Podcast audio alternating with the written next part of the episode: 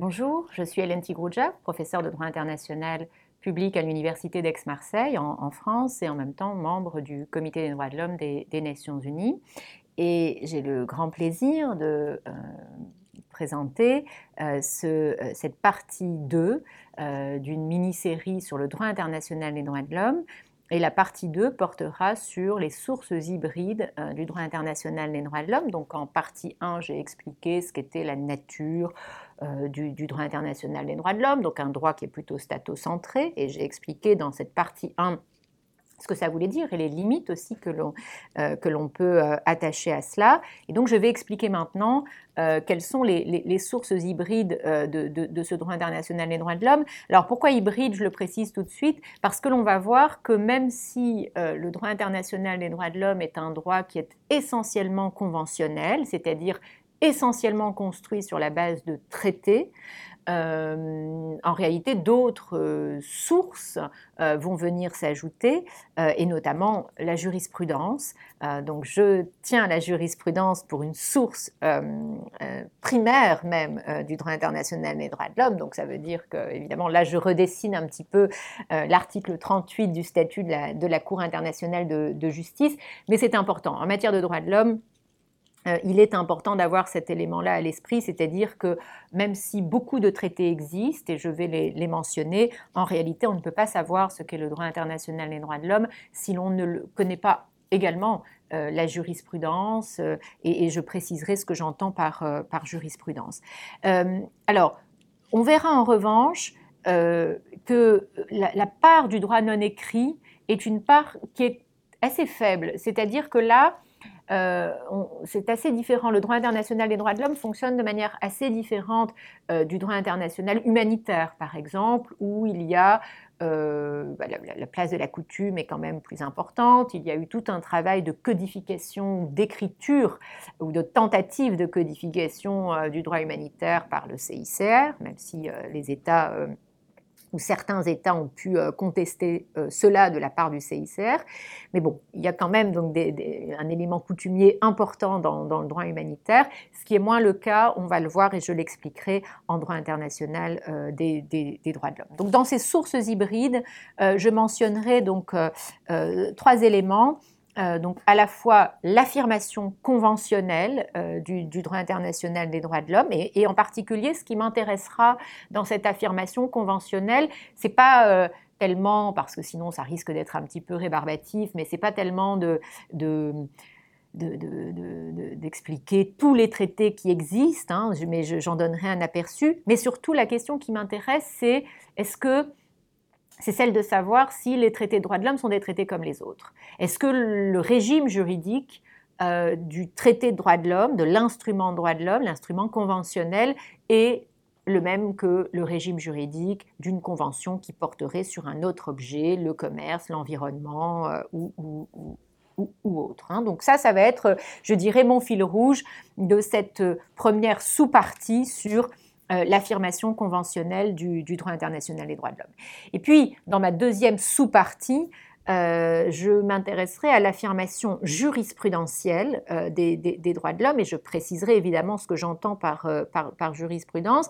Et comme je l'ai dit en, introduction de, de cette partie-là. Encore une fois, je pense que, euh, et je donnerai des exemples, mais je pense que euh, l'on ne peut pas connaître ou comprendre euh, la matière du, droit international des droits de l'homme, même les, termes qui sont utilisés, les normes qui existent en droit international des droits de l'homme, torture, esclavage, vie privée, vie familiale, si l'on ne connaît pas la jurisprudence. Hein. Donc c'est pour ça que je pense que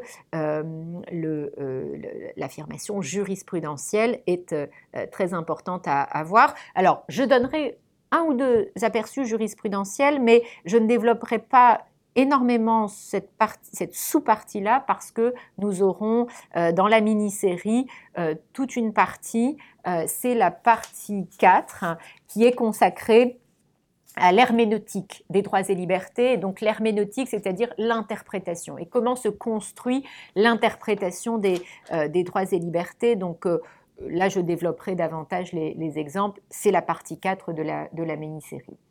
Euh, et puis, donc, euh, dans les sources hybrides, ce sera ma troisième sous-partie.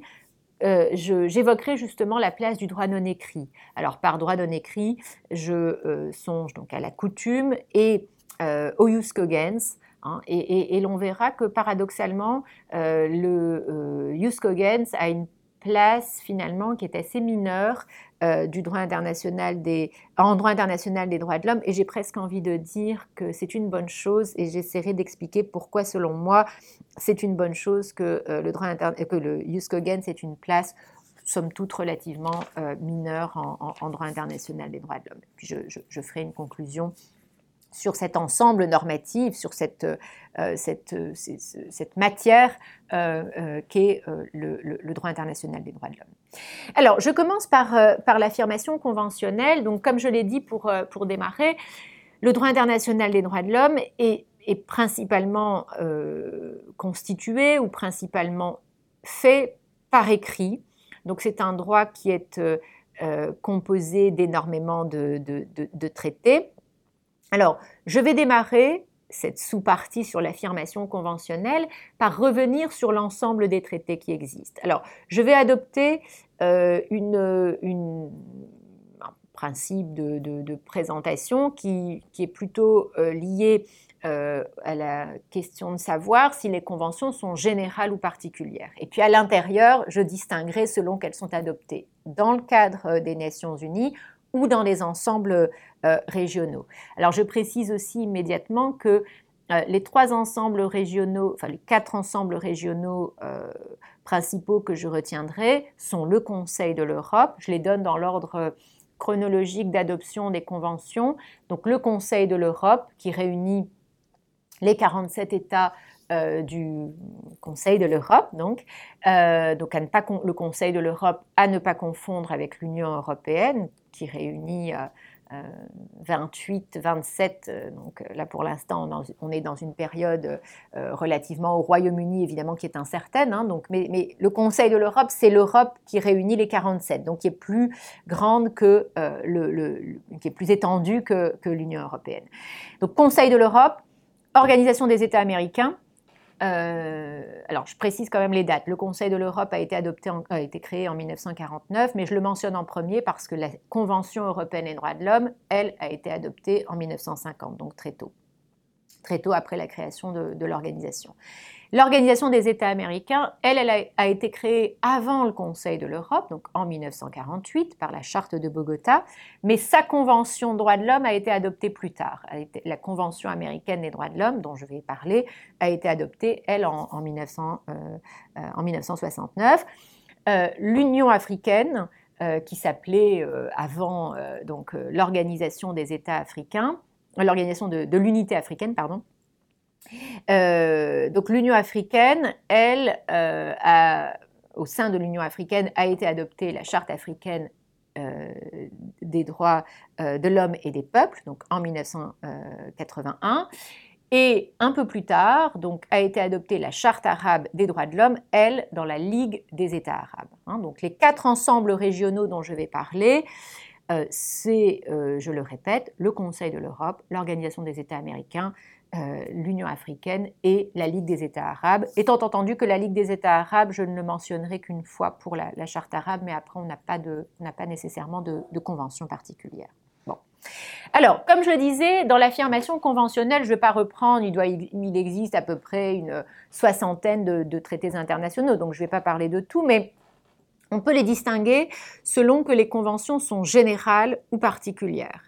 Alors, par convention générale, euh, de, quoi parle-t-on? On parle de conventions qui s'adressent à la personne, qui s'adressent à la personne humaine sans préciser, par exemple, qu'il s'agit d'un enfant, qu'il s'agit d'un travailleur migrant, qu'il s'agit euh, d'une femme, euh, d'une personne âgée, etc. Hein. donc, c'est la personne qui n'est pas située, c'est la personne humaine au sens abstrait, c'est-à-dire au sens euh, qui est celui retenu dans la Déclaration universelle des droits de l'homme euh, de 1948. Ces conventions générales, euh, et là c'est ma sous-distinction, peuvent être adoptées soit donc au niveau des Nations Unies, soit dans les ensembles régionaux.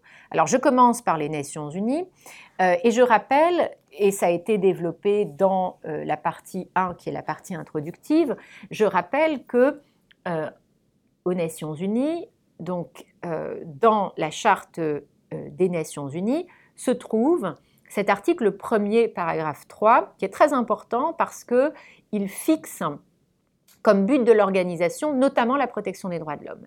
Et donc c'est en quelque sorte le point de départ finalement de ce droit international récent dans l'histoire du droit international public ou de ce droit international euh, moderne.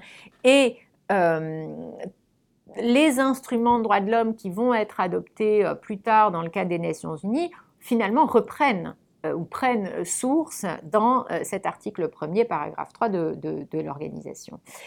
et de la même manière, et ça je l'ai également expliqué dans la partie 1 de, cette mini-série, la Déclaration universelle des droits de l'homme adoptée euh, le 10 décembre 1948 par l'Assemblée générale des Nations unies, elle n'est pas un traité. Hein. Donc la première ou les premières euh, conventions euh, générales adoptées dans le cadre des Nations unies en matière de, droits de l'homme, ce sont les pactes de 1966. alors quand je dis pacte de 1966, c'est à la fois le pacte international relatif aux droits civils et politiques, les deux ont été adoptés le même jour. Hein. Donc pacte international relatif aux droits civils et politiques, que j'appellerai dans la suite de ce, euh, de ce cours et dans les autres parties le PIDCP, et adopté le même jour le pacte international relatif aux droits économiques, sociaux et culturels, le PIDESC je, retiendrai euh, cette appellation dans la suite à la fois de ce cours et euh, des autres parties de cette, de cette mini-série.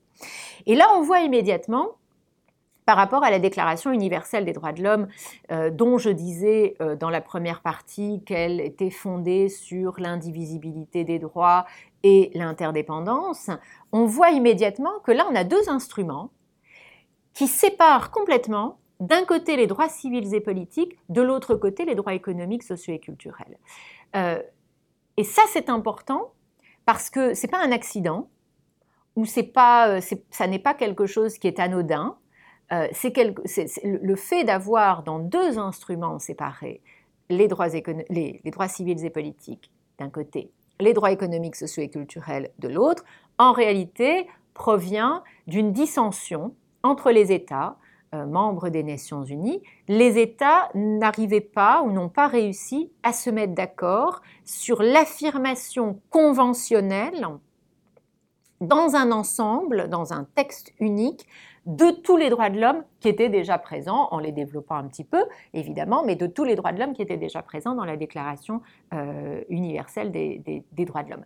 Donc on a choisi, pour des raisons idéologiques, pour des raisons de lutte euh, politique entre les États, entre les, alors à la fois entre, je vais parler en termes avec le vocabulaire de l'époque, entre les différents blocs, hein, hein, le bloc euh, occidental euh, contre le bloc soviétique d'un côté, mais il y a aussi évidemment dans, les discussions les nouveaux États qui sont issus de, de la décolonisation, et en réalité, l'ensemble de ces États ne parlent pas le même langage en matière de droits de l'homme. Et l'ensemble de ces États n'est pas d'accord sur ce qui doit être considéré comme un droit de l'homme ou sur ce qui doit être considéré comme euh, aussi important. Est-ce qu'il faut établir une hiérarchie entre les droits? Est-ce qu'il est faut insérer des droits uniquement individuels, qui est plutôt l'approche euh, occidentale et libérale euh, des, droits de l'homme? Ou est-ce qu'il faut aussi penser des droits collectifs? Est-ce qu'il faut y ajouter des droits collectifs? Est-ce qu'il faut que les droits ne parle que de la personne humaine, ou est-ce que les droits doivent s'adresser également au peuple, etc., etc. Et comme les États n'ont pas réussi à se mettre d'accord, hein, donc la, DUDH, je le rappelle, a été adoptée en 1948, les pactes ont, été adoptés 20 ans, pratiquement 20 ans plus tard. Hein. Donc pendant ces 18 ans, les États se sont... Euh, euh, ont, discuté, euh, se sont euh, ont, négocié et, ne se sont pas entendus justement sur l'affirmation dans un traité de euh, cet ensemble de, droits et libertés. Et ce qui se cache derrière, je ne vais pas revenir sur les éléments politiques, ce qui m'intéresse, ce sont les éléments juridiques, parce qu'évidemment, ce que je présente ici, c'est euh, le droit, c'est une approche juridique hein, des droits de l'homme. Mais ce qui se cache derrière, en réalité, c'est une affirmation de droits et d'obligations qui ne vont pas être mises sur le même plan. Et ça se voit, et c'est flagrant, simplement si on compare par exemple les deux pactes. Si l'on lit le pacte international relatif aux droits civils et politiques, beaucoup de dispositions s'adressent à la personne. Hein. Toute personne a droit à ou nul ne peut être euh, soumis à tel et tel type de traitement. Bon. Donc ça veut dire qu'il n'y a pas tellement de doute sur le fait, dans l'esprit des auteurs du pacte international relatif aux droits civils et politiques, sur le fait que les droits civils et politiques sont des droits subjectifs. J'ai le droit de ne pas être torturé, j'ai le droit à la liberté d'expression ou j'ai le droit à la liberté de religion. Et il n'y a pas non plus tellement de doute sur le fait que ces droits ont pour réflexe des obligations qui sont immédiates et qui sont immédiatement exigibles. Hein, c'est-à-dire que l'État, puisque j'ai le droit de ne pas être torturé, l'État a l'obligation de ne pas me torturer. Donc c'est clair. Hein. Donc on a, il y a cette apparence euh, euh, pour les droits civils et politiques de droits qui sont subjectifs et individuels et d'obligations qui sont immédiatement exigibles de la part de l'État. En revanche, si on lit le texte du PIDESC, hein, donc du Pacte international relatif aux droits économiques, sociaux et culturels, on voit que le vocabulaire est complètement différent. Et la manière dont les euh, obligations des États sont formulées, elles-mêmes sont différentes. Hein, parce qu'on va considérer, par exemple, donc il y a une clause au début euh, du PIDESC qui dit que euh, la réalisation des droits économiques, sociaux et culturels doit se faire selon les moyens de, l'État et en fonction aussi de, ces moyens de, l'État. Et donc, ça c'est important parce que c'est notamment à partir de là que se construit le discours et qui est encore très présent aujourd'hui, donc euh, et qui est très dangereux, me semble-t-il, mais se construit ce discours selon, selon lequel les droits civils et politiques sont des droits subjectifs, immédiatement exigibles, alors que les droits économiques, sociaux et culturels ne sont pas justiciables, parce que euh, ne mettraient à la charge des États que ce que l'on appelle des obligations programmatoires. L'État a l'obligation de s'efforcer d'eux. Donc c'est une obligation de moyens, il a le temps et on va faire en fonction des richesses de l'État ou on va faire en fonction des moyens économiques de l'État. Et ça c'est important parce que, euh, encore une fois, c'est à partir de là que la séparation entre les deux s'opère. Et donc en termes de surveillance et de mise en œuvre, on va voir que tout a été fait, notamment par les États, pour que les droits civils et politiques soient relativement bien surveillés. Ça ne veut pas dire que l'application est parfaite, etc. Mais en tout cas, on a mis en place des mécanismes et, encore une fois, il n'y a pas de doute sur le fait que ces droits soient justiciables, alors que pendant très longtemps et jusqu'à aujourd'hui, on a véhiculé ce discours euh, selon lequel les droits économiques, sociaux et culturels ne sont pas exigibles et ne sont pas justiciables. Et alors, en termes, euh, je reviendrai tout à l'heure sur les mécanismes dans la partie 3 euh, de cette mini-série, mais en termes de mécanismes, c'est quelque chose aussi qui a été immédiatement perceptible. Hein, le fait que on veut bien s'engager sur le terrain des droits civils et politiques, droit dit de première génération. Moi, je n'aime pas ce vocabulaire en termes de génération, donc pour ça, je dis toujours droit dit de première génération, mais dans, les cours, etc., que, je fais à l'université, je n'utilise jamais en général, ou je l'utilise, cette présentation en génération, pour expliquer l'arrière-plan idéologique qu'il y a derrière cette présentation euh, en, en génération. Bon. Mais donc, on met en place par le pacte international relatif aux droits civils et politiques. On met en place un comité des droits de l'homme, le, comité euh, auquel euh, j'appartiens. Euh, et donc le comité est chargé par, dès 1966, donc par le pacte international relatif aux droits civils et politiques, de surveiller, selon des modalités sur lesquelles je reviendrai, la mise en œuvre par les États de leurs obligations. En revanche, pour le PIDESC, entre guillemets, on oublie de mettre en œuvre euh, un comité qui sera chargé lui aussi de euh, mettre en place ou de veiller plutôt au respect euh, de ses obligations en matière de, droits économiques, sociaux et culturels, et c'est quelque chose, cet oubli, entre guillemets, qui n'en est pas un, ne sera réparé que dans les années 80, 1987, lorsque le, lorsque le, comité pour les droits économiques, sociaux et culturels sera mis en place. Et, et, là encore, ça n'est pas anodin.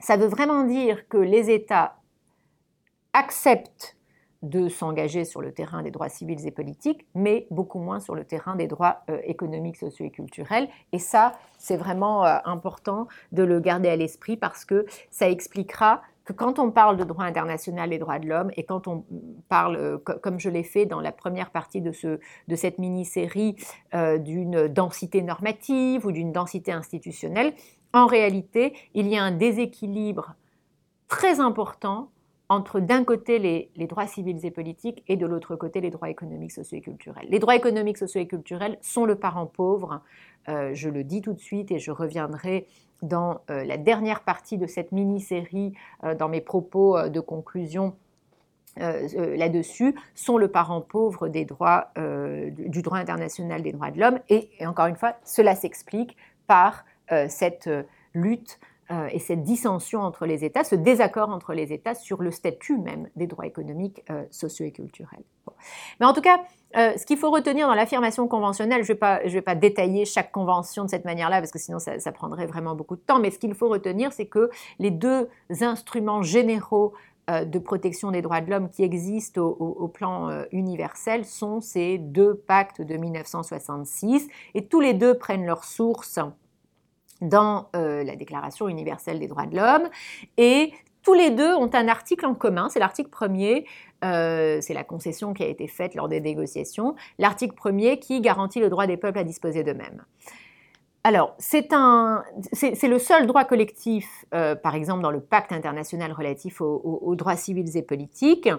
Maintenant, cet article premier euh, n'a pas été reconnu comme justiciable par euh, le Comité des droits de l'homme, c'est-à-dire que une communauté, par exemple, ou euh, un, groupe ne pourrait pas utiliser pour saisir euh, le comité droits de l'homme d'une plainte euh, ne pourrait pas utiliser cet article premier. Donc ce n'est pas un droit que l'on peut revendiquer devant euh, les, organes ces deux organes des, Nations Unies en tant que tel. Hein. mais c'est en tout cas c'est la disposition qui est commune entre le PIDCP et euh, le PIDESC de, de, 1900, de, 1966. Ce sont des conventions, toutes les, deux, ce sont des conventions qui sont quand même euh, euh, largement ratifiées. Par exemple, pour le PIDCP, on est à plus de 170 ratifications, hein, donc 174 si je ne me trompe pas. Donc ça veut dire que ce sont des conventions qui sont, en tout cas pour le, PIDCP, on est c'est une convention qui est presque universelle. C'est pas la plus universelle ou c'est pas la plus universellement ratifiée, mais c'est une convention qui est quand même. Ce sont des conventions qui sont euh, largement, euh, largement ratifiées. Euh, alors, dans les ensembles régionaux, je n'en dis pas plus pour l'instant sur les conventions parce que sur le contenu des conventions parce que ça j'y reviendrai un petit peu plus tard dans d'autres parties. Dans les ensembles régionaux, nous avons aussi des conventions générales puisque là je suis toujours dans les conventions générales, donc des conventions générales, et donc les quatre importantes euh, que, j'ai déjà euh, mentionnées, mais je, les rappelle, c'est euh, la Convention européenne des droits de l'homme, adoptée dans le cadre du Conseil de l'Europe, qui a été adoptée en 1950, pardon, donc Convention européenne des droits de l'homme. Alors ça, c'est une convention qui est importante dans le sens où, du point de vue des obligations des États, dans le sens où euh, l'État, quand il entre au Conseil de l'Europe aujourd'hui, est obligé d'accepter ou de ratifier la, Convention européenne des droits de l'homme. C'est-à-dire qu'on a donc 47 euh, États membres du Conseil de l'Europe et donc 47 États partis à la Convention européenne des droits de l'homme. Hein. Donc là, euh, l'État n'a pas le choix de, rester en dehors du système s'il euh, décide d'entrer dans l'organisation européenne qu'est le Conseil de l'Europe, il est obligé d'accepter la Convention européenne des droits de l'homme. Pour l'instant, la CEDH est une convention qui n'est ratifiée que par des États Euh, mais, euh, et j'aurai l'occasion d'y revenir dans, dans, cette partie, mais c'était poser la question, ou se pose la question, puisque la question euh, semble avoir été réouverte, de l'adhésion de l'Union européenne à la Convention européenne des droits de l'homme, c'est-à-dire l'adhésion d'une organisation, ce qui serait intéressant, mais l'adhésion d'une organisation à cette Convention européenne des droits de l'homme. Donc, le texte de la Convention a été modifié pour préparer l'adhésion, pour permettre l'adhésion de l'Union européenne. Et euh, bon, pour l'instant, euh, l'adhésion est en suspens euh, et j'aurai l'occasion d'y revenir, mais en tout cas, la possibilité est ouverte pour l'Union européenne. Donc ça, c'est la Convention européenne des droits de l'homme. Et la Convention européenne des droits de l'homme, du point de vue de son contenu, est un texte qui est de purs droits civils et politiques. C'est-à-dire que on a laissé de côté euh, tout ce qui pourrait ressembler à un droit économique ou à un droit culturel. Alors quand je dis on a laissé de côté, c'est-à-dire que quand, lors des débats, euh, lors des négociations et des discussions préparatoires euh, à la CEDH, il y avait un doute sur la nature d'un droit, droit de propriété par exemple. Est-ce que le droit de propriété c'est un droit civil? Est-ce que c'est un droit politique? Est-ce que c'est un droit économique? Est-ce que c'est un droit social? Eh bien, les États euh, ont, choisi de le placer dans un protocole, donc dans un texte additionnel. Donc le droit de propriété, par exemple, n'apparaît pas dans le texte même euh, de, la Convention européenne des droits de l'homme, mais c'est un droit qui est affirmé dans, un, dans le protocole additionnel, donc le premier protocole à la Convention européenne des droits de l'homme. Même chose pour l'éducation. Le droit, par exemple, des parents à éduquer leurs enfants selon leurs opinions politiques, philosophiques, euh, etc., eh bien, euh, c'est un droit euh, qui, a été discuté lors des travaux préparatoires de la Convention européenne des droits de l'homme, et, mais qu'on a choisi de placer dans ce même protocole additionnel. Donc, droit de propriété, c'est l'article premier du protocole additionnel, et le droit d'éduquer, enfin les droits pour les parents, d'éduquer leurs enfants selon leurs euh, opinions religieuses, euh, euh, convictions religieuses, opinions politiques, philosophiques et autres. C'est l'article 2 du protocole numéro 1. Hein. donc on va retrouver ces droits-là dans ce texte additionnel. Ça ne veut pas dire qu'ils ont une valeur moindre. Hein, ce n'est pas du tout en termes de valeur juridique ici que les choses se jouent, mais encore une fois, on les a mis de côté on les a mis dans ce texte additionnel parce que les États ne s'entendaient pas lors des travaux préparatoires sur euh, la nature, euh, euh, sur la nécessité même de, faire de ces droits un droit de l'homme. Et donc on, a préféré donc les, insérer dans, ce protocole libre à l'État ensuite d'accepter ou pas le, protocole. Donc la, Convention européenne des droits de l'homme, c'est le, texte général adopté dans le cadre du, Conseil de l'Europe. Alors, ce qu'il faut savoir, c'est que quand on parle de Convention européenne des droits de l'homme aujourd'hui, en réalité, euh, on, parle à la fois du texte de 1950 et de tous les protocoles qui ont été ajoutés tous les protocoles qui ont été euh, euh, insérés. Alors certains sont des protocoles plutôt procéduraux, c'est-à-dire que l'objet des protocoles, euh, comme le protocole numéro 11, comme le protocole numéro 14, était plutôt de modifier, par exemple, les, les, euh, les, méthodes de saisine, les, moyens de saisine de la Cour européenne des droits de l'homme ou euh, l'accès de l'individu à la Cour européenne des droits de l'homme. ça, c'est le protocole numéro 11 qui est absolument fondamental parce que non seulement il a permis l'accès de, l'individu à la Cour européenne des droits de l'homme, enfin de la personne privée à la Cour européenne des droits de l'homme, mais surtout, il a rendu, euh, j'y reviendrai dans la partie 2 pardon, de, 3 euh, de ce cours, de cette mini-série, mais en plus, ce protocole numéro 11 a rendu obligatoire la juridiction, la compétence de la Cour européenne des droits de l'homme. Hein. donc c'est un, protocole de procédure, mais qui, est absolument euh, euh, fondamental. Donc le, 14 est également euh, un protocole qui est absolument fondamental. Et puis il y a des protocoles qui sont davantage des protocoles de type matériel, c'est-à-dire qu'on va ajouter par exemple un droit qui n'est pas dans la Convention comme je l'ai dit, droit de propriété, droit à l'éducation, par exemple, ou alors on va modifier le champ d'un droit ou le régime d'un droit. c'est le cas de la peine de mort. Hein. Donc la peine de mort n'est pas interdite par l'article 2 de la Convention européenne des droits de l'homme dans sa version de 1950. Au contraire, c'est une limitation autorisée euh, du droit à la vie. Et deux protocoles ont été ajoutés donc le protocole numéro 6 et le protocole numéro 13. Le protocole numéro 13 euh, finalisant en quelque sorte l'abolition de la peine de mort en, droit européen, puisque le, protocole numéro 13 abolit la peine de mort en, toutes circonstances. Hein. Donc euh, quand je parle de CEDH, encore une fois, c'est euh, la convention en elle-même et tous les protocoles qui ont été ajoutés. D'ailleurs, ça vaut, je ne l'ai pas dit, mais ça vaut pour les, euh, les, deux pactes de 1966 également que, j'ai évoqués. Hein. pour le PIDCP, par exemple, c'est pacte euh, plus les deux protocoles, donc il y en a moins, euh, mais plus les, les, deux protocoles. Et, ça, je vais le dire qu'une fois, parce que sinon ce serait à chaque fois un petit peu trop long, mais ça vaut à chaque fois pour euh, l'ensemble des conventions. Souvent, elles sont accompagnées de protocoles. Donc, pour le chercheur ou pour l'avocat ou, le, membre d'une ONG, ça c'est important hein, de savoir qu'il y a le texte principal et des textes additionnels et de vérifier justement si l'État a accepté ou pas les textes additionnels et quelle est la position donc, de, l'État vis-à-vis de, ces textes additionnels. Donc CEDH, c'est la Convention générale de droits de l'homme pour le Conseil de l'Europe. En matière, euh, pour l'Organisation des États américains, je l'ai dit, c'est la Convention américaine des, droits de l'homme. Alors là, la différence, justement avec la CEDH, la différence, c'est que un État peut très bien être membre de l'Organisation des États américains, mais ne pas accepter la CADH. C'est-à-dire que l'État a le choix euh, d'accepter ou de ratifier la Convention américaine des droits de l'homme.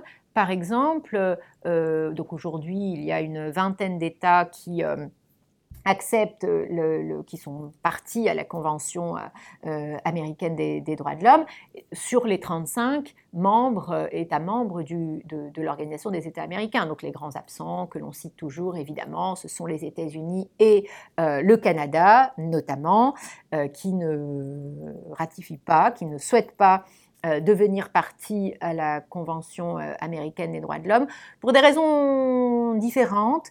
Euh, les États-Unis, euh, comme vis-à-vis de beaucoup d'instruments internationaux, notamment la Convention des droits de l'enfant, euh, ne veulent pas ratifier la Convention américaine des droits de l'homme, en particulier pour les questions liées à la peine de mort, parce que même si la peine de mort n'est pas interdite par la Convention américaine des droits de l'homme, il y a des restrictions par exemple, on ne peut pas appliquer la peine de mort à euh, une personne qui était mineure au moment des faits, ou euh, bon, il y, a des restrictions que l'on va trouver à l'article 4 de la Convention américaine des droits de l'homme et qui seraient en contradiction avec la législation des États fédérés des États-Unis Bon, et donc les États-Unis ne veulent pas entendre parler de euh, la Convention américaine des droits de l'homme. Mais encore une fois, ce n'est pas propre à la Convention américaine, on, le sait, il y a beaucoup d'instruments internationaux de droits de l'homme dont les États-Unis ne veulent pas euh, entendre parler. Le Canada, c'est un peu différent. C'est également lié au droit à la vie, mais la position officielle du Canada, ou plutôt l'un des motifs euh, qui est mis en avant pour expliquer que euh, le Canada ne, ratifie pas la Convention américaine des droits de l'homme, c'est que euh, dans, la Convention américaine des droits de l'homme, le droit à la vie est protégé par l'article 4, en général à partir de la conception. Et donc ça veut dire que l'on protège le... Enfin, ça veut dire, la, Cour interaméricaine a précisé ce que ça voulait dire, mais euh, cela veut dire que, si on s'en tient au texte, les législations ou la législation qui autoriserait l'avortement serait contraire au droit à la vie, puisque le droit à la vie est protégé en général à partir de la conception. Donc ça veut dire que le fœtus est une personne qui a droit à la vie au sens de l'article 4 de la Convention américaine des droits de l'homme, et donc ça contreviendrait euh, ou ce serait en contradiction avec euh, la législation du, Canada en matière d'avortement. donc bon. Euh, le, Canada préfère rester en dehors de, ce système. Euh, et alors, il y a eu régulièrement, il y a des tentatives, il y a des discussions, euh, notamment au niveau parlementaire, pour essayer de relancer euh, la ratification par le Canada de euh, la Convention américaine des, droits de l'homme. Mais c'est vrai que pour l'instant, ces, discussions sont au, point mort. Ce qui est dommage parce que ça veut dire que la Convention américaine ne concerne plutôt que les États latino-américains. Et donc, il y, a une espèce malgré tout de fracture et, une identité latino-américaine qui est très forte, et ce qui est dommage, puisque à l'inverse de la Convention européenne des droits de l'homme, ça n'est donc pas un texte qui est continental, c'est-à-dire au sens où il concernerait l'ensemble des Amériques, hein, Amérique du Nord, Amérique centrale et Amérique du Sud. Donc ça, c'est quand même même si c'est un système, j'y reviendrai, qui est très positif pour plein d'aspects, c'est quand même l'une des faiblesses du système, euh, euh, euh, américain des, droits de l'homme. Et c'est aussi, cette Convention américaine des droits de l'homme est aussi une convention qui est essentiellement une convention de droits civils et politiques. Elle a été rédigée, d'ailleurs on le voit hein, dans les travaux préparatoires, la Convention américaine des droits de l'homme a été rédigée essentiellement sur le modèle de la Convention européenne des droits de l'homme et le modèle du pacte international relatif aux droits civils et politiques. Euh, euh, et René Cassin, par exemple, a participé en tant qu'observateur, euh, là aussi on le voit dans les travaux préparatoires, aux discussions du texte même de la Convention américaine des droits de l'homme. Donc de ce point de vue-là, c'est un texte qui est assez classique. Il y a juste une disposition, je la mentionne parce que même si la Convention américaine est un texte classique, on va voir que ce qu'en ce a fait la Cour interaméricaine, enfin la Commission et la Cour interaméricaine, c'est tout sauf classique. Mais il y a juste une disposition, c'est l'article 26, qui est très vague, qui est très général, mais qui euh, parle des droits, des, obligations, enfin pas des obligations, mais des normes économiques, euh, sociales et culturelles euh, que euh, les États doivent s'efforcer de suivre. Mais c'est une disposition qui est très vague. Alors on verra encore une fois ce que la Cour interaméricaine en a fait, mais bon, essentiellement, ce qu'il faut retenir, c'est que la Convention américaine des droits de l'homme, en tant que convention générale, c'est une convention générale de droits civils et politiques. Hein. On laisse de côté, en grande majorité, les droits économiques, sociaux et culturels. Alors, comme la Convention européenne des droits de l'homme, cette convention est assortie de euh, protocole. Alors il y en a deux qui sont, il y en a deux, euh, mais il n'y en a pas autant que pour euh, la CEDH. J'ai oublié de dire que pour la CEDH, il y en a 16. Hein. donc on, c'est, une convention qui a quand même été à plusieurs reprises renégociée, discutée, modifiée par protocole. Pour la convention américaine, il n'y a que deux protocoles et notamment euh, l'un euh, qui est très important justement, qui lui va porter sur les droits économiques, sociaux et culturels, c'est le protocole dit de San Salvador, donc qui a été adopté en, 1988, et euh, le protocole qui a été adopté deux ans plus tard relatif à la peine de mort. alors, pour le protocole de San Salvador, c'est intéressant parce que là, on retrouve le même problème qu'au niveau des, des Nations Unies, c'est-à-dire ce qui est positif, c'est qu'on a un protocole qui garantit des droits économiques, sociaux et culturels, mais on va retrouver le même problème de justiciabilité puisque dans le protocole, euh, il y a une disposition, c'est l'article 19, qui, permet, euh, dans une certaine mesure, d'introduire des pétitions sur la base du protocole devant la Commission interaméricaine des, droits de l'homme, et puis éventuellement devant la Cour euh, interaméricaine, tout en précisant que les deux seuls droits sur lesquels on peut introduire des pétitions devant la commission et puis éventuellement devant la Cour, ce sont les droits syndicaux, article 8, enfin une partie de l'article 8, et le droit à l'éducation. Et tout le reste est non justiciable. Donc on retrouve, même en 88, c'est-à-dire que le PIDESC, c'est 66, donc on peut se dire qu'on a peut-être un peu évolué sur la question de la justiciabilité des droits économiques, sociaux et culturels, mais même en 88, même dans un ensemble plus petit que les Nations Unies, où on peut se dire que là, la négociation est peut-être plus facile, et puis le continent euh, latino-américain est un continent qui, en termes d'inégalité économique, euh, est, quand même euh, le pire. eh bien, même dans ce cas-là, on va séparer et, on, va, on va réserver euh, la, justiciabilité à deux dispositions sur l'ensemble des, droits qui sont garantis par, euh, par, euh, le, pacte de San Salvador, le, pardon, le protocole de, San Salvador. Donc c'est, encore une fois, cette thématique de la justiciabilité des droits économiques, sociaux et culturels et de, et de leur obligatoriété, hein, le, type d'obligation à la charge des États, ça reste malgré tout euh, un, élément euh, euh, qui est très difficile à, faire accepter par, les États. Pour l'instant, je n'en dis pas plus là encore sur la Convention américaine des droits de l'homme parce que j'aurai l'occasion aussi de revenir beaucoup sur, sur, cet instrument. troisième convention générale régionale, j'en ai parlé, la Charte africaine des droits de l'homme et des peuples.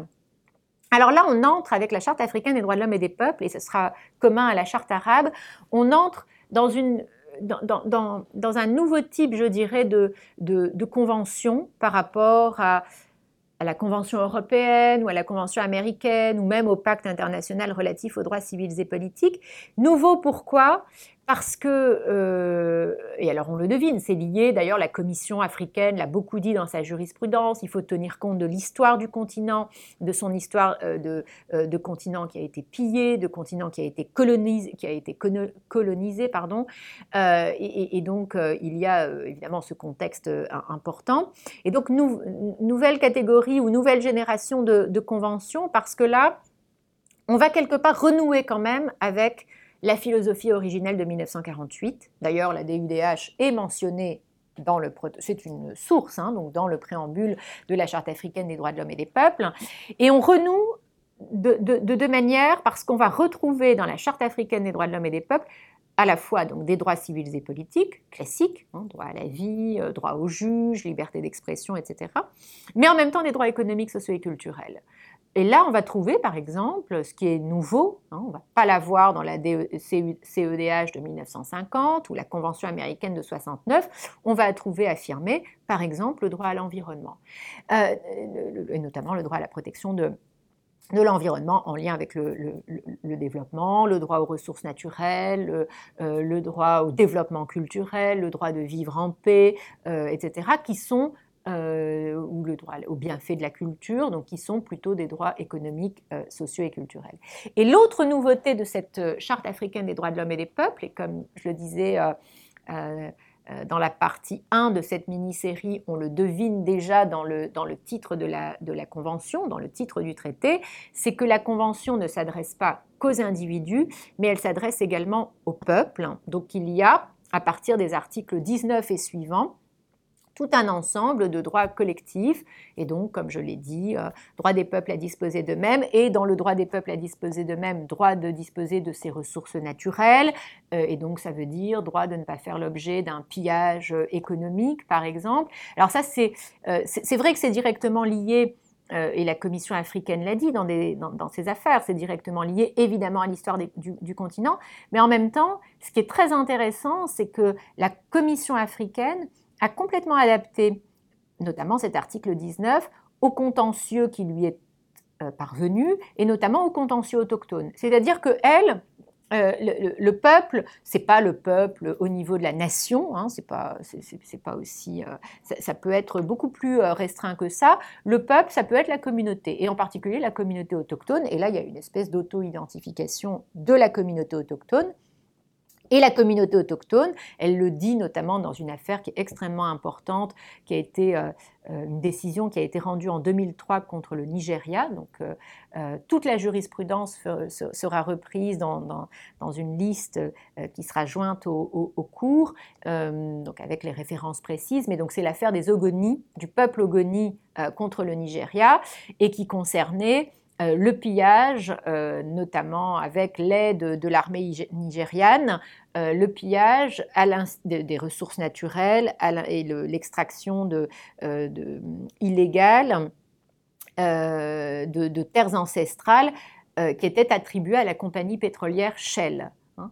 Et donc, ici, la Commission africaine a considéré justement que le pillage, l'extraction, etc., étaient contraires plein de dispositions différentes de la charte africaine et en particulier de l'article 19 de la charte africaine, droit des peuples à disposer d'eux-mêmes, entendu, non pas, pas il ne s'agit pas ici de parler d'un droit à la sécession, etc., mais entendu comme le droit de la communauté autochtone ici, donc euh, les Ogoni, euh, le droit de la communauté de, euh, de, de, vivre sur son territoire ancestral et de bénéficier de, de, ses, ressources, de ses ressources naturelles. Donc, donc la charte africaine est une convention de ce point de vue-là qui est vraiment très intéressante parce que quelque part on renoue avec cette philosophie originelle euh, de 1948 et avec euh, euh, ces droits de l'homme vus de manière intégrale, hein. droits civils et politiques, mais également droits économiques, sociaux et culturels.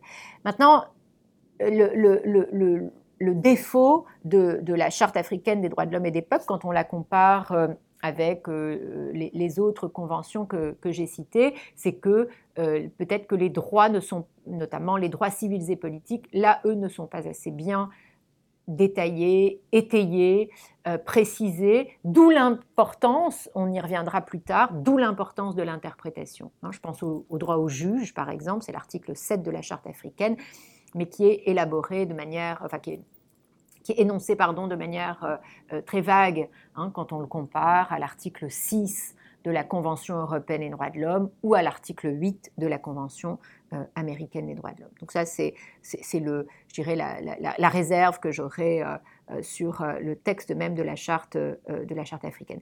Alors, cette charte africaine, comme les deux autres conventions régionales, est assortie de protocoles qui sont très intéressants. Et notamment, là aussi, hein, il y a des protocoles de type procéduraux, hein, comme le, protocole de 1998 qui crée la Cour africaine des droits de l'homme et des peuples, même si elle est un peu en danger, j'y reviendrai.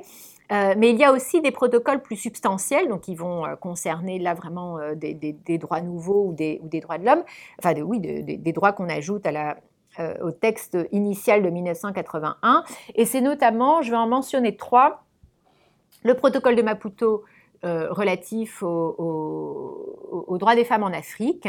Donc ça, c'est un, un, texte qui est très intéressant. Alors, il y a un problème de mise en œuvre, j'aurai l'occasion d'y revenir dans la partie 5 euh, euh, sur, sur la mise en œuvre, mais dans le texte en lui-même, c'est un, un instrument qui est très intéressant parce que... alors, le fait qu'il soit centré sur la femme en Afrique peut, peut inquiéter en se disant mais finalement est-ce que c'est pas un défi à l'universalité? Pas du tout. L'intérêt du texte c'est qu'il est centré justement sur les problèmes des femmes en Afrique et notamment les problèmes par exemple de statut civil, hein, le, euh, principe d'égalité euh, euh, entre époux, les droits, le, droit au divorce, le droit d'hériter, etc., etc. Donc le statut civil de, de la personne et puis euh, la nécessité aussi de protéger les femmes contre les violences et notamment les, euh, ce qu'on appelle donc les pratiques culturelles néfastes. Et c'est très bien d'avoir, non pas venant d'un texte Nations Unies, mais d'avoir d'un texte africain rédigé par les États africains eux-mêmes, un texte qui condamne par exemple euh, donc ces pratiques culturelles néfastes comme les mutilations génitales euh, féminines, euh, par exemple, euh, pour, ne, pour, ne citer que, pour ne citer que cela. Donc ça, c'est un instrument qui est important, un protocole qui est important. Alors, il y en a deux autres qui ont été adoptés plus, plus récemment, en 2017 et 2018. Un protocole relatif aux, droits des personnes âgées. Alors ça, c'est important. parce que de ce point de vue-là, le, droit africain est précurseur et peut-être que c'est une voie que, suivra, que suivront pardon, les Nations Unies. Euh, la, thématique des, droits des personnes âgées est une thématique qui est encore très peu visible au, plan international et euh, il est important d'avoir un, instrument qui vise à la protection de, ces personnes parce qu'il y a une forme particulière de, il peut y avoir une forme particulière de vulnérabilité, par exemple économique, de vulnérabilité sociale. Euh, dans certaines sociétés, les personnes âgées sont mises à l'écart parce qu'elles ne sont plus des entre guillemets des unités de production, elles ne produisent plus de richesse, donc on va les écarter de la société. Et donc il est très important que le droit international des droits de l'homme euh, se saisisse de cette question et c'est chose faite avec ce, protocole à la charte africaine, donc qui concerne les droits des, euh, personnes âgées. Et euh, de la même manière, donc l'autre protocole qui est important, c'est le protocole euh, à la, charte, à la, charte, africaine pardon, sur les droits des personnes handicapées. alors là, ça peut être surprenant d'avoir un protocole africain là-dessus, sur ce thème-là, alors qu'on a une convention des Nations Unies de 2006 sur les droits des personnes, euh, euh, des personnes handicapées. Euh, mais c'est un texte qui est très intéressant. Pas là aussi, c'est pas un défi ou c'est pas en contradiction avec l'affirmation universelle des, droits des personnes en situation de, de handicap. Simplement, l'intérêt du protocole, c'est qu'il prend en compte la situation particulière et là aussi la vulnérabilité particulière, ça peut être euh, encore, donc euh, comme je l'ai dit, une vulnérabilité économique, ça peut être une vulnérabilité sociale, par exemple, des personnes en situation de handicap sur le continent africain. Donc c'est pas le fait d'avoir des protocoles qui vont porter sur des thématiques qui sont déjà traitées aux Nations Unies. Euh, encore une fois, c'est pas pas une contradiction ou c'est pas un défi on n'entre pas, euh, par exemple, dans le relativisme culturel en disant ben, finalement, nous, on va adopter une, liste des droits qui sera différente. Non, la philosophie est exactement la même que la Convention des Nations Unies de 2006, mais plus proche et rapporté, encore une fois, à la situation du, continent et aux, euh, difficultés euh, propres au, continent. Donc je, pense que ce sont des instruments, hein, les trois protocoles que j'ai évoqués, ce sont des instruments évidemment très, euh, très importants. La dernière convention régionale que, je mentionnerai, euh, c'est la charte arabe euh, des, droits de l'homme. Donc, comme je l'ai dit, c'est une charte qui a été adoptée en, 2004 euh, et qui est entrée en vigueur donc en, 2008, qui a été adoptée préparée et rédigée, adoptée dans le cadre de la Ligue des États, des États arabes. alors, c'est aussi un texte un petit peu comme la charte africaine Nouvelle Génération, parce qu'on va y retrouver, euh, et d'ailleurs la DUDH est mentionnée dans le préambule de la charte arabe, on va y retrouver donc euh, des droits civils et politiques euh, classiques, mais également des droits économiques, sociaux et culturels, des droits aussi de, solidarité. par exemple, à l'égard des personnes âgées, justement, ou à l'égard d'autres types de personnes. Donc, c'est un, un, texte de ce point de vue-là qui est proche dans le contenu euh, qui est proche de la charte africaine et donc qui, semble beaucoup plus moderne euh, que la Convention européenne centrée sur les droits civils et politiques ou la Convention américaine centrée sur les droits euh, civils et politiques.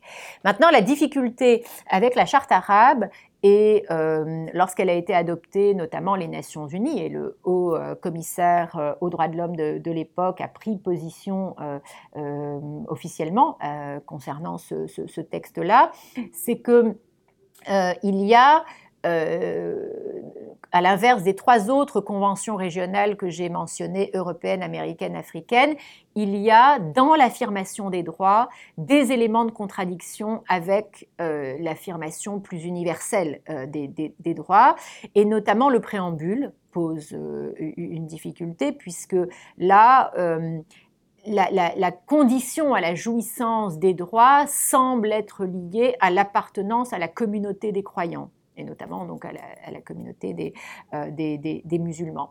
Donc euh, évidemment, ça veut dire que à l'inverse du préambule, euh, enfin à l'inverse de la Déclaration universelle des droits de l'homme dont je disais que la seule condition à la jouissance des droits, c'est d'être d'appartenir à la famille humaine. Ici, on a une condition à la jouissance qui est différente. Et c'est en ce sens-là, notamment, que la charte arabe a pu apparaître dans son fondement dans la philosophie même dont elle est porteuse, contraire à la convention, à l'approche plus universelle des, droits de l'homme. Et puis, euh, il y a euh, la place incertaine, évidemment, qui est réservée à, la charia. Ça, j'aurai l'occasion d'y revenir quand on parlera des, réserves, puisque dans l'énonciation de certains droits, notamment l'égalité homme-femme, il est dit euh, que cette égalité homme-femme est entendue au sens de la loi religieuse, euh, et, donc, euh, la, question, c'est est-ce que ce sens de la loi religieuse est en conformité avec euh, ce que dit de l'égalité homme-femme le droit international des, des droits de l'homme. Donc, c'est un texte qui est intéressant, encore une fois, de par son contenu, parce que l'on va y trouver des choses plus récentes, plus modernes, que l'on ne va pas trouver dans la Convention européenne, dans la Convention américaine, mais en même temps, la difficulté de, cet instrument-là, euh, c'est, euh, comme je l'ai dit, à la fois son préambule et certaines dispositions qui euh, sont contraires. donc j'ai parlé de l'égalité homme-femme, mais il y a aussi une disposition relative aux, enfants qui, pose problème. Donc dispositions qui sont contraires à l'énonciation universelle des, droits de l'homme. Alors, je n'en dis pas plus sur les conventions générales, universelles et, régionales simplement, à ces conventions générales s'ajoutent des conventions particulières. Alors là, je serai quand même beaucoup plus rapide parce que sinon, on peut y passer des heures. ce qu'il faut retenir, c'est que Là encore, il peut y avoir des conventions particulières au niveau des Nations Unies et dans les ensembles régionaux.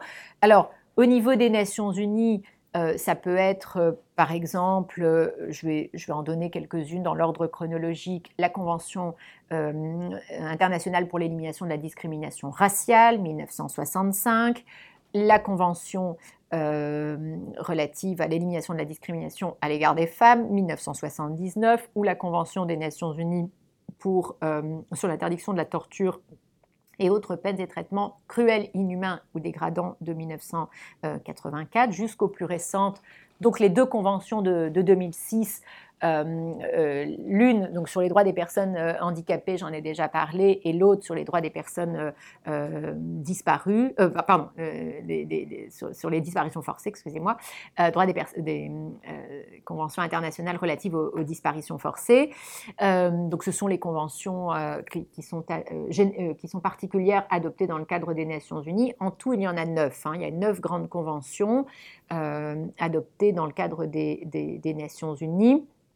Alors on peut y ajouter si on le souhaite, ça c'est juste un découpage je dirais euh, académique, mais euh, c'est vrai que la première grande convention de droits de l'homme peut être, euh, enfin celle qui peut être considérée comme la première convention de droits de l'homme, c'est la convention de 48 sur l'interdiction et sur la, prévention et la répression du génocide.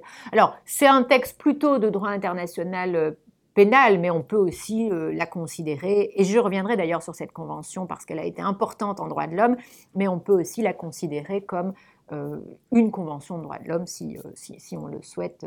Euh, comme je l'ai expliqué dans la première partie de cette mini-série, il ne faut pas avoir une approche fragmentée et, des, différentes branches, elles ne sont pas, hermétiques.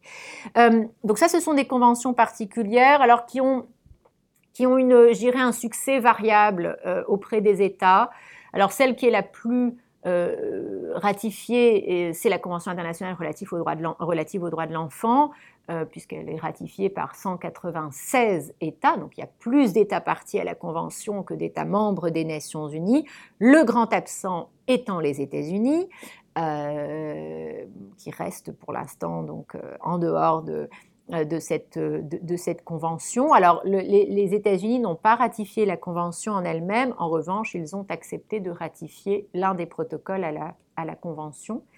Euh, et, et, puis à côté de ça, par exemple, la convention de, 1990, la convention internationale relative aux, droits des travailleurs migrants et des membres de leur famille, elle a très peu de succès. elle est ratifiée par une cinquantaine d'États. Et euh, par exemple, les États européens euh, n'envisagent pas, enfin ne, l'ont pas ratifié et n'envisagent pas de, la ratifier. Donc on a des, conventions qui, ont un succès variable euh, auprès des États, mais je, vais y arriver ensuite. On verra d'ailleurs que même le nombre de ratifications n'est pas un outil fiable du succès ou pas. C'est-à-dire est-ce que l'État adhère vraiment au contenu de la Convention, on verra qu'au niveau des Nations Unies, la question est complexe parce qu'il y a si je reprends l'exemple de la Convention sur les droits de l'enfant, il y a des conventions qui sont très très largement ratifiées par les États, mais qui sont tellement truffées de réserves qu'en réalité, euh, bon, on peut douter de la question de savoir si l'État adhère vraiment aux valeurs qui sont portées par, euh, par, euh, par la Convention. Hein. donc, en tout cas, il, y a cet ensemble euh, d'instruments. Et alors on dit que les deux pactes de 1966 plus euh, ces conventions euh, particulières, donc ces neuf grands traités, si j'exclus la convention génocide, hein, donc ces neuf grands traités des, des, Nations Unies, forment ce que l'on appelle la Charte internationale des droits de l'homme. Donc évidemment, la charte, je le précise, hein, la Charte internationale des droits de l'homme n'est pas un traité en, soi, hein, mais c'est le vocabulaire que l'on peut utiliser pour désigner cet ensemble conventionnel Nations Unies à la fois les conventions générales et euh, les instruments particuliers. Alors on va aussi trouver euh, des instruments particuliers, des conventions particulières dans les ensembles régionaux. Là encore, je ne vais pas euh, tout citer, mais pour l'Europe, par exemple, je mentionnerai la Charte sociale européenne. Donc ça, c'est un texte qui est très, important. elle a été adoptée en 1961, l'idée étant de euh, compléter justement la Convention européenne des droits de l'homme qui était, elle, centrée sur les droits civils et politiques avec des garanties sociales. Alors, dans la version de 1961, la charte est essentiellement centrée sur le travailleur, euh, les, conditions de travail décentes, le droit à la formation tout au long de la vie professionnelle, etc.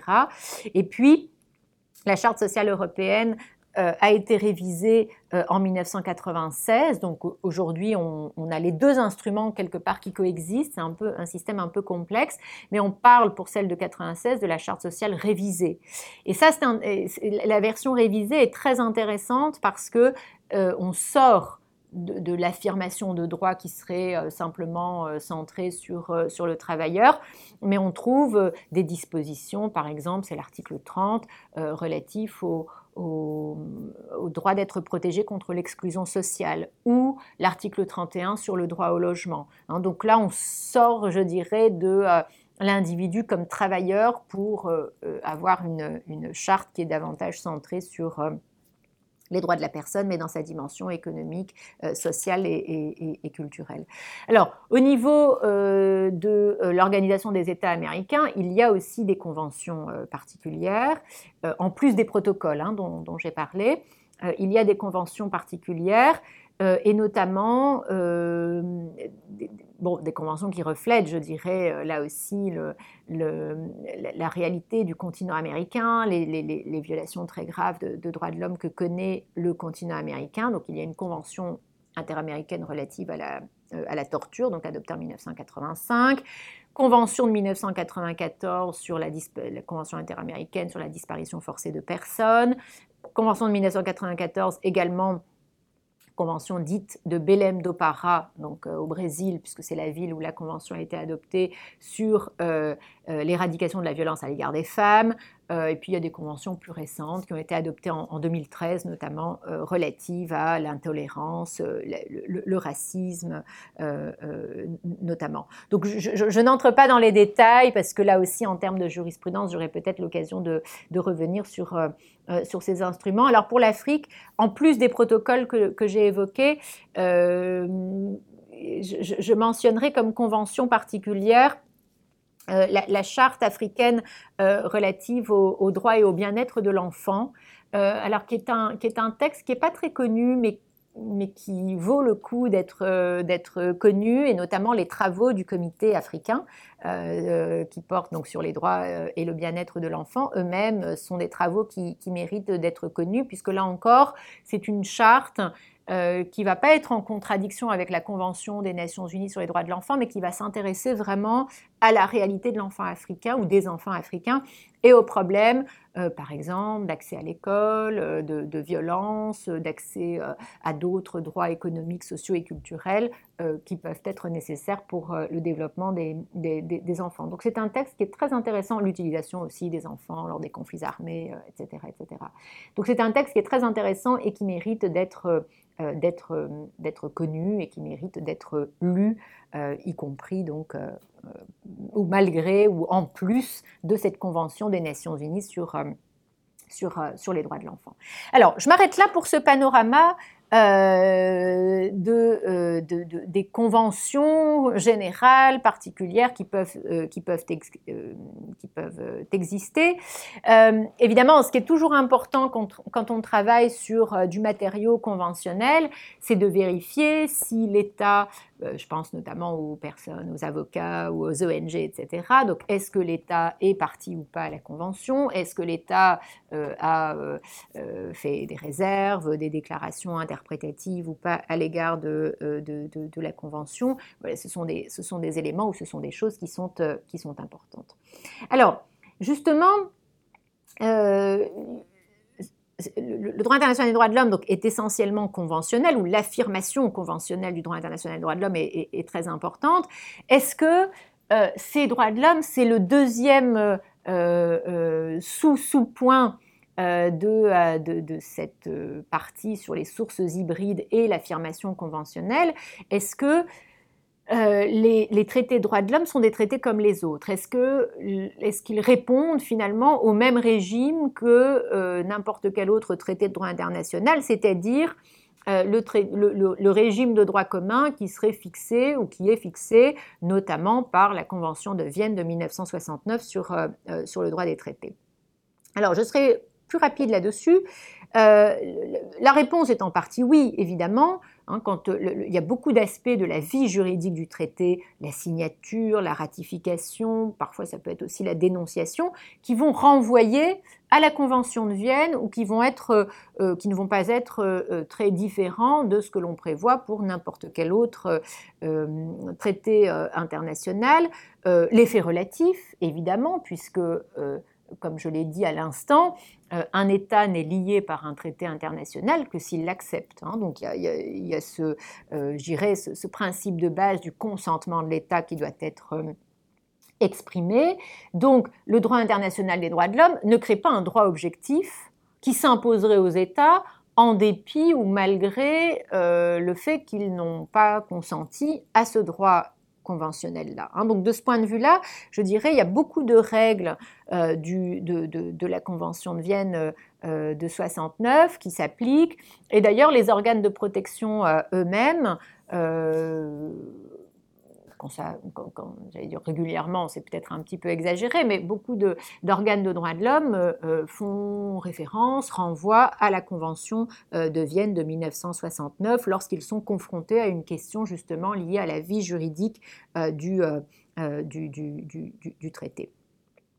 de la même manière, l'État peut moduler son engagement hein, lorsqu'il ratifie un instrument de droit de l'homme, sauf si euh, l'instrument euh, interdit expressément euh, la formulation de, réserve, l'État peut moduler, donc l'État peut faire une réserve, il peut, faire, il peut adopter donc aussi une, déclaration interprétative. Et comme je le disais tout à l'heure, cette faculté de l'État d'émettre des, réserves, en tout cas pour les conventions Nations Unies, c'est peut-être moins le cas pour euh, les instruments euh, régionaux, mais pour les conventions Nations Unies, euh, cette faculté de faire des réserves, finalement, pose énormément de, difficultés quand on s'intéresse ensuite à l'application effective de, de, la Convention, puisque euh, il y a des réserves, notamment donc, à la Convention sur les droits de l'enfant ou à la Convention euh, relative à,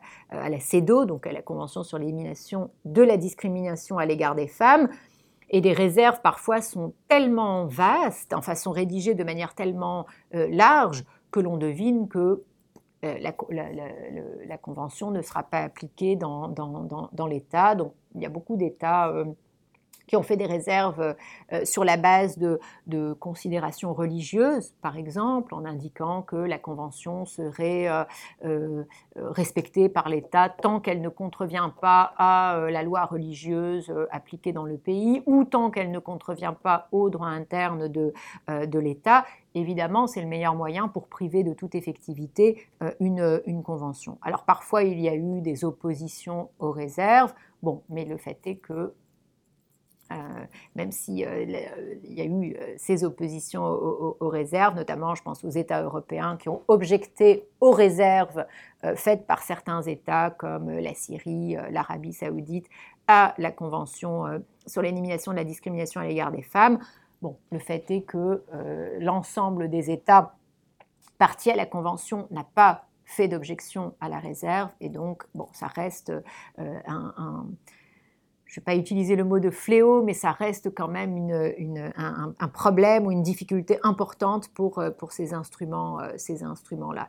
Euh, et, d'ailleurs, l'un des secrétaires généraux des, Nations Unies avait rédigé un rapport en ce sens-là et s'était inquiété de ce que les États, justement, tout en adhérant aux, instruments, ce qui est plutôt positif, émettaient des réserves, ce qui est plutôt négatif, puisque, encore une fois, on,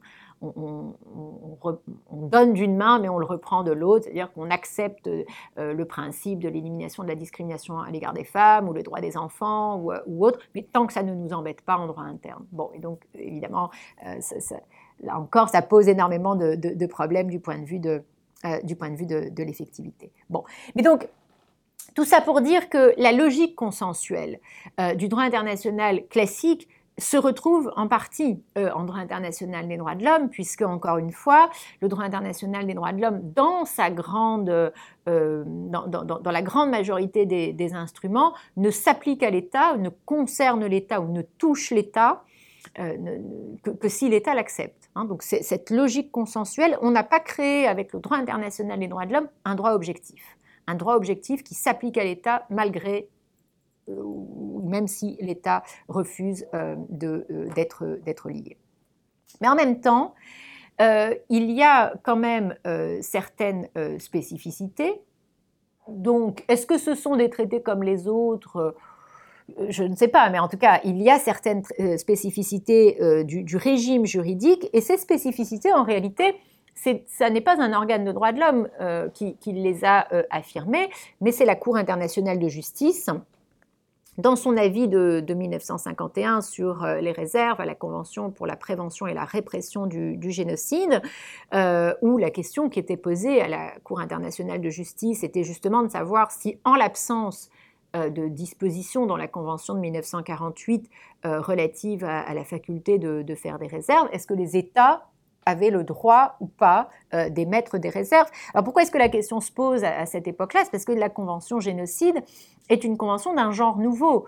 Euh, c'est l'une des premières conventions, comme je le disais, donc il y avait déjà eu des conventions relatives aux droits humanitaires, mais c'est quand même l'une des premières conventions qui ne va pas être une convention de euh, concession réciproque, mais qui va concerner la personne humaine et qui va concerner des violations très graves de droits de l'homme ou des violations, des, comportements très graves qui, vont, qui atteignent euh, la, personne humaine. Et justement, pour répondre à cette question, la Cour internationale de justice va, va, mettre en avant cette particularité de l'objet de la Convention de 1948 qui euh, ne, ne, crée pas de relations réciproques entre les États, mais qui est une espèce de traité objectif et qui, qui échappe donc à la logique classique de la réciprocité que l'on connaissait ou que l'on connaît plutôt bien en droit international, euh, en droit international général. Donc la Cour, pour répondre à la question qui lui est posée en, 1900, euh, 1950-1951, la Cour répond que oui, même en l'absence d'une clause expresse permettant des réserves, oui, les États peuvent faire des réserves, mais euh, et ça c'est une formule qui sera reprise dans la Convention de Vienne de 1969, à condition que ces réserves ne soient pas contraires à l'objet et au but du traité. Et donc c'est vrai que l'intérêt de, cet avis de 1951, c'est que pour la première fois, euh, la Cour internationale de justice euh, marque la spécificité de ces instruments, pas tellement encore une fois parce qu'elles auraient un régime juridique qui serait complètement dérogatoire à ce, que, à ce qui s'applique pour les autres instruments de droit international, mais spécificité de par l'objet, de par l'objet de l'instrument. Et, parce que l'objet de l'instrument est particulier, la, la, protection de la personne humaine et non la reconnaissance de conception réciproque ou de droit réciproque, parce que cet objet est particulier, alors on va adapter je dirais, la logique euh, classique, euh, euh, interétatique du droit international, du droit international classique. Et ça, ce raisonnement-là a été repris par la suite par la Cour européenne des droits de l'homme dans un arrêt important, l'arrêt Irlande contre Royaume-Uni. C'est un arrêt important pour plein de raisons, mais notamment parce que c'est un, des premiers arrêts, enfin hein, donc entre deux États. Et euh, donc Irlande contre Royaume-Uni, arrêt de 1978. Et, euh, et, là, la Cour européenne des droits de l'homme est confrontée à cette question, à cette question de la nature de la Convention européenne des droits de l'homme en tant que traité. Quel type de traité est euh, la, Convention européenne des droits de l'homme? Alors pourquoi est-ce qu'elle est confrontée à cette question? Parce que l'un des points qui est soulevé dans l'affaire concerne la violation de l'article 3 interdiction des, mauvais traitements, euh, dont l'Irlande accuse la police britannique. Donc l'Irlande indique ou soulève devant la Cour européenne des droits de l'homme que le Royaume-Uni, dans le cadre de la lutte contre le terrorisme de l'IRA, le Royaume-Uni viole euh, l'article 3 de la Convention parce que la police britannique utilise des méthodes d'interrogatoire qui sont contraires à la dignité, qui sont, constitutives euh, d'une torture, si ce n'est d'une torture, d'un traitement inhumain. Bon. Et euh, la réponse du Royaume-Uni consiste à dire, mais je, suis en quelque sorte, je résume évidemment la, la, position britannique, je suis en quelque sorte délié de mon obligation de respecter l'article 3, parce que l'Irlande elle-même ne le respecte pas. Donc la police irlandaise elle-même utilise des méthodes qui sont contraires à l'article 3. Donc logique de la réciprocité, je n'ai pas à exécuter mon obligation puisque, entre guillemets, le co-contractant, l'autre partie au, traité, lui-même ne respecte pas son obligation. Et là, pour répondre à cette question, enfin, à cet argument de, défense utilisée par le Royaume-Uni, la Cour européenne des droits de l'homme utilise justement l'avis de 1951, l'avis de la Cour internationale de justice de 1951, en disant que la logique de la réciprocité ne s'applique pas du tout en droit européen, du, point de vue de la Convention européenne des droits de l'homme, parce que la Convention européenne des droits de l'homme ne crée pas, je reprends son expression, de relations synalagmatiques entre les États. On n'adopte pas la Convention pour se reconnaître des droits entre États, les États s'engagent vis-à-vis des personnes qui sont placées sur leur territoire, vis-à-vis des personnes, pas, sur leur territoire, pardon, vis-à-vis des personnes qui sont placées sous leur juridiction. Et donc la Cour souligne qu'il y a une espèce de, alors là, de droit objectif, mais à l'intérieur de, la Convention qui est, qui est créée, ce droit qui n'est pas soumis à la logique de la réciprocité, et donc ça veut dire qu'un État ne peut pas se retrancher derrière l'argument que l'autre État ne respecte pas son obligation pour euh, ne pas lui-même respecter la Convention, euh, la Convention européenne des droits de l'homme. Et elle ajoute que depuis 1950, la Convention européenne des droits de l'homme fonctionne justement sur la base de ce que l'on appelle le système de garantie collective. Nous, États, nous nous surveillons les uns les autres, mais nous dans le respect de la CEDH. Mais nous nous surveillons les uns les autres, non pas parce que nous avons un intérêt direct, euh, un droit à... Euh, euh, mais nous nous surveillons les uns les autres parce que, encore une fois, cette espèce de droit objectif qui est créé, ou cet ordre public européen, comme elle le dira dans, un arrêt plus tard, l'arrêt Loisidou, cette espèce d'ordre public européen qui est créé, doit être surveillé par tous. C'est la chose de tous. Et donc, c'est en sens-là que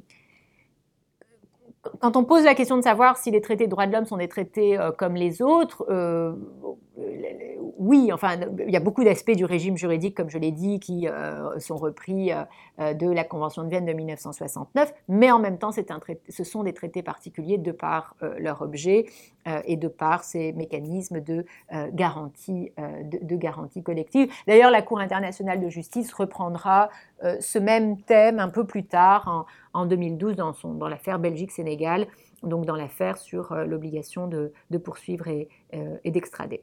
Alors, il va y avoir de, cela, de cette spécificité liée à l'objet, il va y avoir alors euh, ensuite, de la part des organes de protection des droits de l'homme, une j'allais dire une certaine adaptation ou une, les organes de, droits de l'homme vont euh, selon les questions qui leur sont soumises, se sentir autorisés à prendre plus ou moins de liberté avec le droit international classique du fait de l'objet euh, et du but du traité, notamment en matière d'examen des réserves, par exemple. Hein. Est-ce qu'une réserve est valide ou pas et quelles sont les conséquences que l'on va tirer d'une réserve?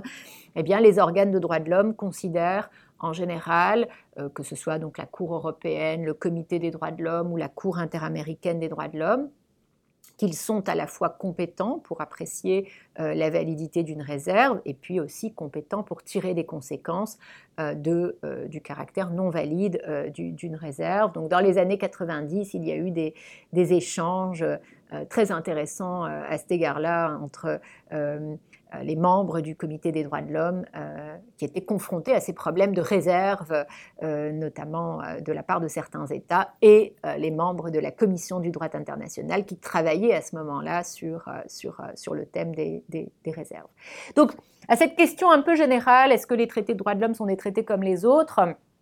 Encore une fois, je crois que ici, euh, ce que je dirais, c'est que euh, le, le, régime juridique est essentiellement lié à la Convention de, Vienne, mais il y a des, spécificités, où il peut y avoir des spécificités du fait de l'objet et du but du, du, traité. Évidemment, toute la question sera ensuite de savoir si l'organe de droit de l'homme n'outrepasse pas euh, euh, ce qu'il peut faire ou ce qu'il a le droit de faire simplement parce qu'il s'appuie sur l'objet et le but du, traité.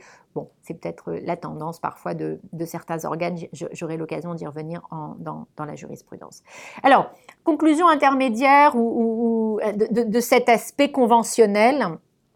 Euh, deux, petites choses euh, à, garder à l'esprit. La logique de l'effet relatif va faire en sorte que euh, finalement, ce droit international des droits de l'homme dont on parle n'est pas nécessairement un droit universel. Alors quand je dis n'est pas nécessairement un droit universel, je, ne conteste pas l'universalité des droits de l'homme, c'est pas ça que je dis.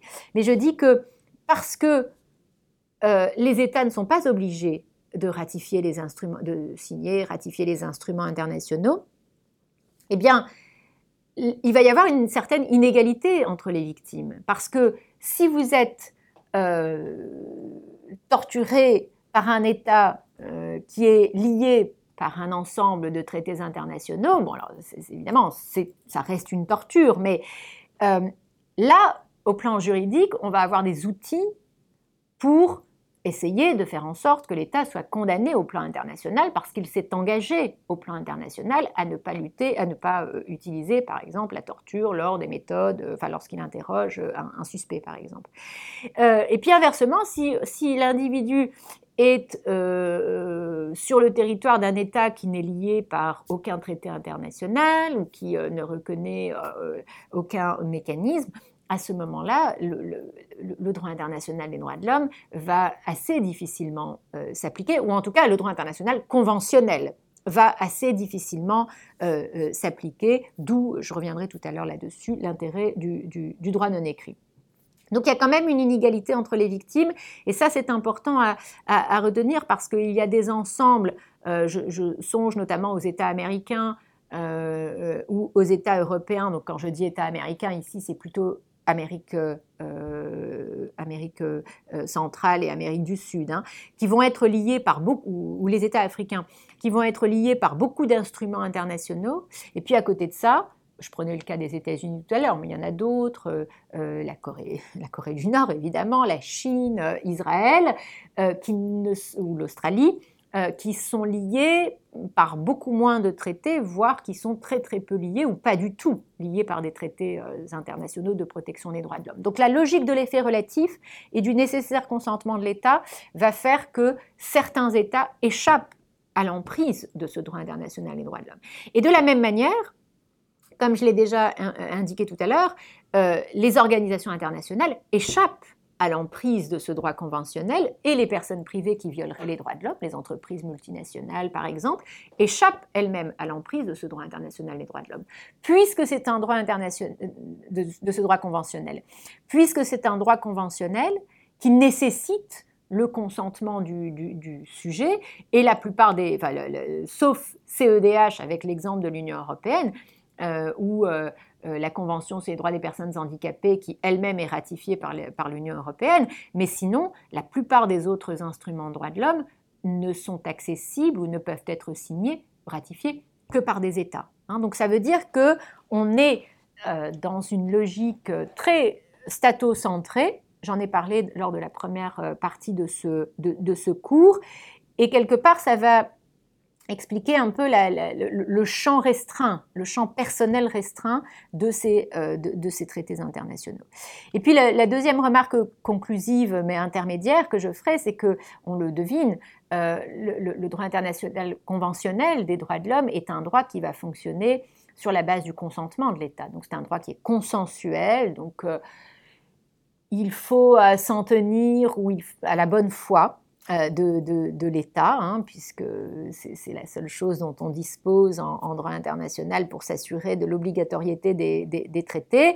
Mais alors, c'est ce qui va faire la fragilité, évidemment, hein, de, cette branche du, droit international.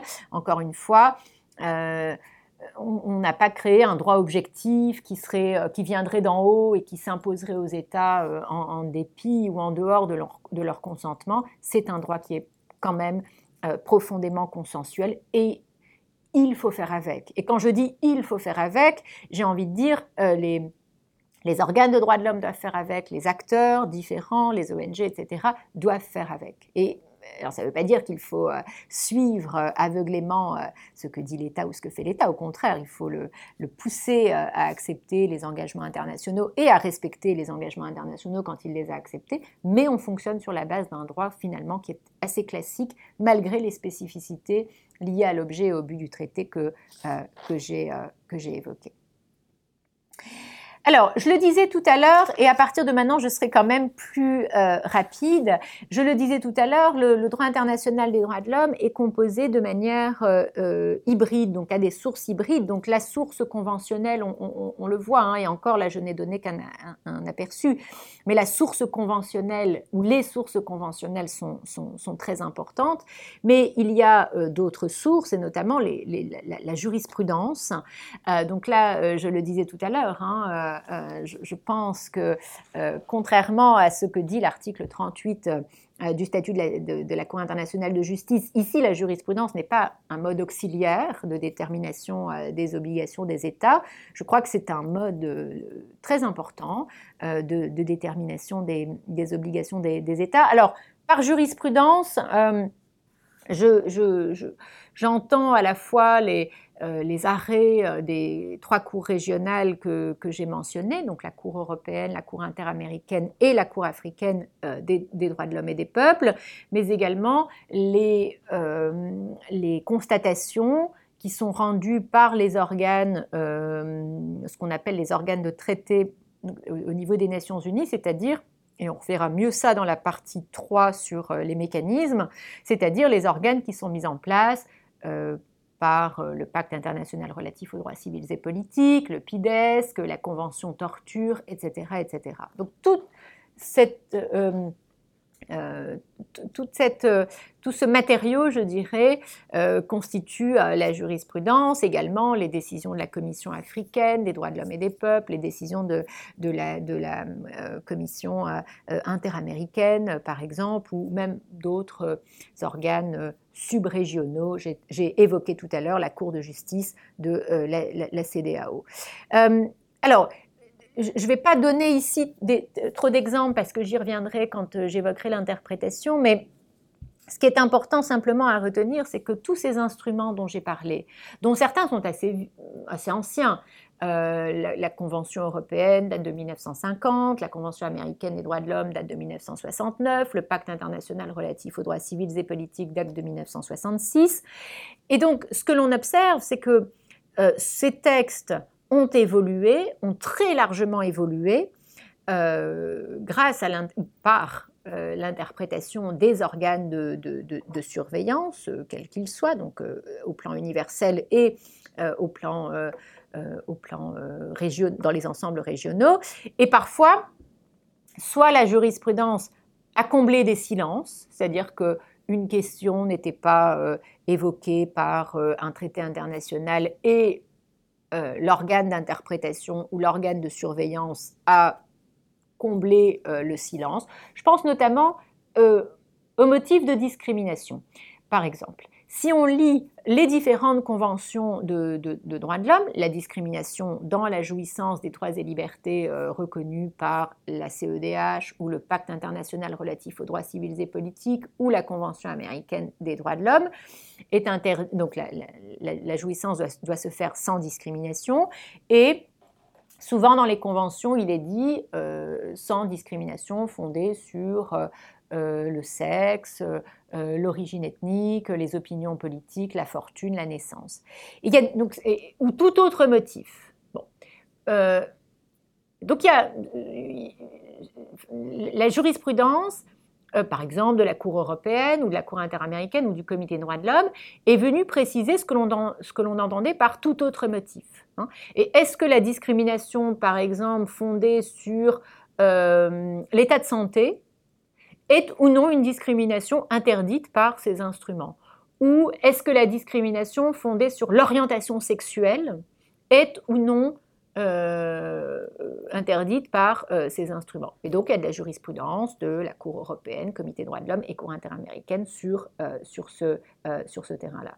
Parfois, ce que l'on observe aussi, c'est pour ça que je, dis la jurisprudence est, importante, parfois l'interprétation n'a pas simplement servi à combler un silence ou à préciser un, un, terme dans, la Convention, dans le traité, mais euh, elle va complètement euh, au-delà du sens que les États ont voulu euh, donner, ou elle renverse complètement le sens que les États ont voulu donner à, une, à, une, à une, convention.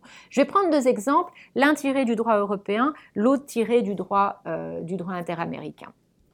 L'exemple tiré du, droit européen, c'est la question du droit au mariage pour des personnes transsexuelles. C'est l'arrêt Goodwin euh, contre Royaume-Uni de la Cour européenne des droits de l'homme qui a été rendue en, 2002. Euh, et, là, euh, la question était, était, assez simple. Hein. La question qui était posée à la, à la Cour européenne des droits de l'homme était de savoir si la requérante, donc Madame Goodwin, qui était née homme, mais qui a subi une transformation et qui est donc euh, euh, devenue Madame Christine Goodwin, est-ce qu'elle pouvait revendiquer le droit au mariage au sens de l'article 12 de la Convention européenne des droits de l'homme avec un homme?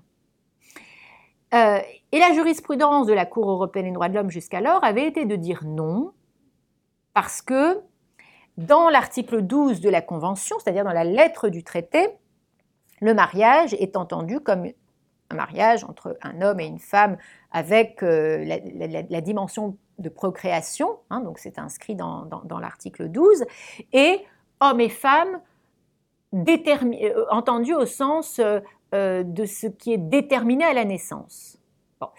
Et donc ici, dans l'arrêt Goodwin, la Cour décide de revoir sa jurisprudence et de réviser sa jurisprudence et finalement d'écarter en quelque sorte euh, cet article 12 et euh, bon, qui a une approche très historique euh, du, mariage en vue de la procréation et de, du genre des personnes qui doit être déterminé, enfin du sexe des personnes qui ne peut être retenu que à la naissance. Et la Cour dit, ben, moi je vais réviser mon interprétation de l'article 12, finalement je vais écarter cette interprétation historique et je vais, en utilisant des textes plus récents, je vais livrer une interprétation beaucoup plus novatrice de euh, l'article 12. Et ici, dans ce cas-là, je vais considérer que Madame Goodwin a le droit au mariage euh, comme elle le souhaite et que son, droit est couvert par, euh, par l'article 12. Donc là, c'est intéressant parce qu'on voit que, évidemment, l'article 12, version 1950, n'est pas du tout ce que la Cour européenne des droits de l'homme lui fait dire en 2002. L'autre exemple est tiré de la jurisprudence, je l'ai dit, de la Cour euh, interaméricaine des droits de l'homme, et c'est ce fameux article 26 relatif aux normes économiques, sociales et culturelles que je mentionnais tout à l'heure. Je disais la convention tout à l'heure, je disais que la Convention américaine des droits de l'homme était un texte de droit euh, civils et politiques euh, classique, mais il y a cette disposition, article 26, qui est quand même plus, euh, qui, évoque de manière très large, très, très, très vague, les, normes en matière économique, sociale et, culturelle. Eh bien, la Cour européenne, euh, la Cour interaméricaine, pardon, euh, s'en est emparée, notamment dans, des arrêts à partir de, 2017 contre le Pérou, notamment un arrêt Lagos Campo contre Pérou, et elle s'en est emparée pour dire, mais finalement, L'article 26 est un droit autonome qui reconnaît des droits économiques, sociaux et culturels, donc justiciables, directement opposables à l'État. Et euh, moi, juge, je vais donner à cet article 26 un véritable contenu concret euh, et notamment donc elle y met depuis lors par exemple donc le droit au, travail et en particulier donc le droit à la stabilisation enfin la, stabilité en matière de travail donc le droit de ne pas être renvoyé sans garantie etc euh, sans prévisibilité.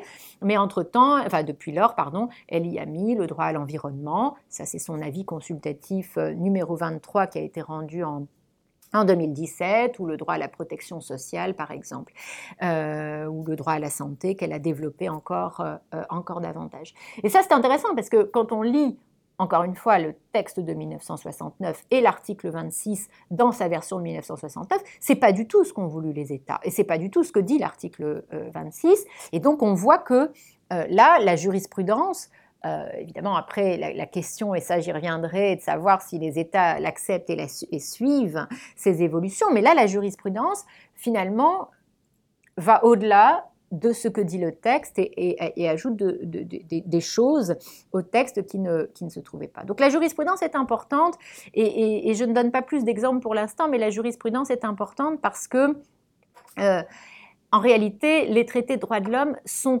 essentiellement faits de notions indéterminées. Hein, la torture, l'esclavage, la vie familiale, la vie privée, on ne sait pas ce que c'est. Et on ne sait pas ce que c'est tant que l'interprète ne nous a pas dit euh, ce, que signifie la torture ou ce que signifie euh, euh, l'esclavage, la vie familiale ou ce qu'on met dans, la vie privée. Et, donc là, j'aurai l'occasion d'y revenir quand je parlerai de l'interprétation, mais donc là, il est vrai que la, différence et les états doivent en être conscients, mais la différence entre l'interprétation et la création normative est quand même très, très mince. Hein. il est parfois difficile, quand on lit des arrêts, de séparer les deux choses. Hein. Est-ce que, est que le juge interprète, ou est-ce que l'organe interprète, ou est-ce que là, l'organe est en train de créer véritablement des obligations internationales ou du droit international qui ne se trouvait pas dans, euh, le, traité, euh, dans le traité originaire. Donc je pense que L'affirmation jurisprudentielle est fondamentale et on ne peut pas connaître ou on ne peut pas comprendre ce qu'est le droit international des droits de l'homme si l'on ne lit pas aussi toute la jurisprudence euh, qui va avec. Et encore une fois, le mot jurisprudence, moi je l'entends de manière très large. Euh, j'y mettrai aussi d'ailleurs les rapports de rapporteurs spéciaux, etc. Mais c'est vraiment un terme très, très, très, très large euh, et, j'invite ici à lire le plus possible les travaux des organes d'interprétation ou les organes d'application du droit international des, des droits de l'homme. Alors, le, troisième, la troisième parmi les sources qui composent ou, qui nourrissent le, droit international des droits de l'homme, il y a la question du droit euh, non écrit. Euh, et là, je serai euh, tout aussi rapide que pour la jurisprudence. Alors, pour des motifs différents, la jurisprudence, je crois qu'elle est très importante en droit international des droits de l'homme.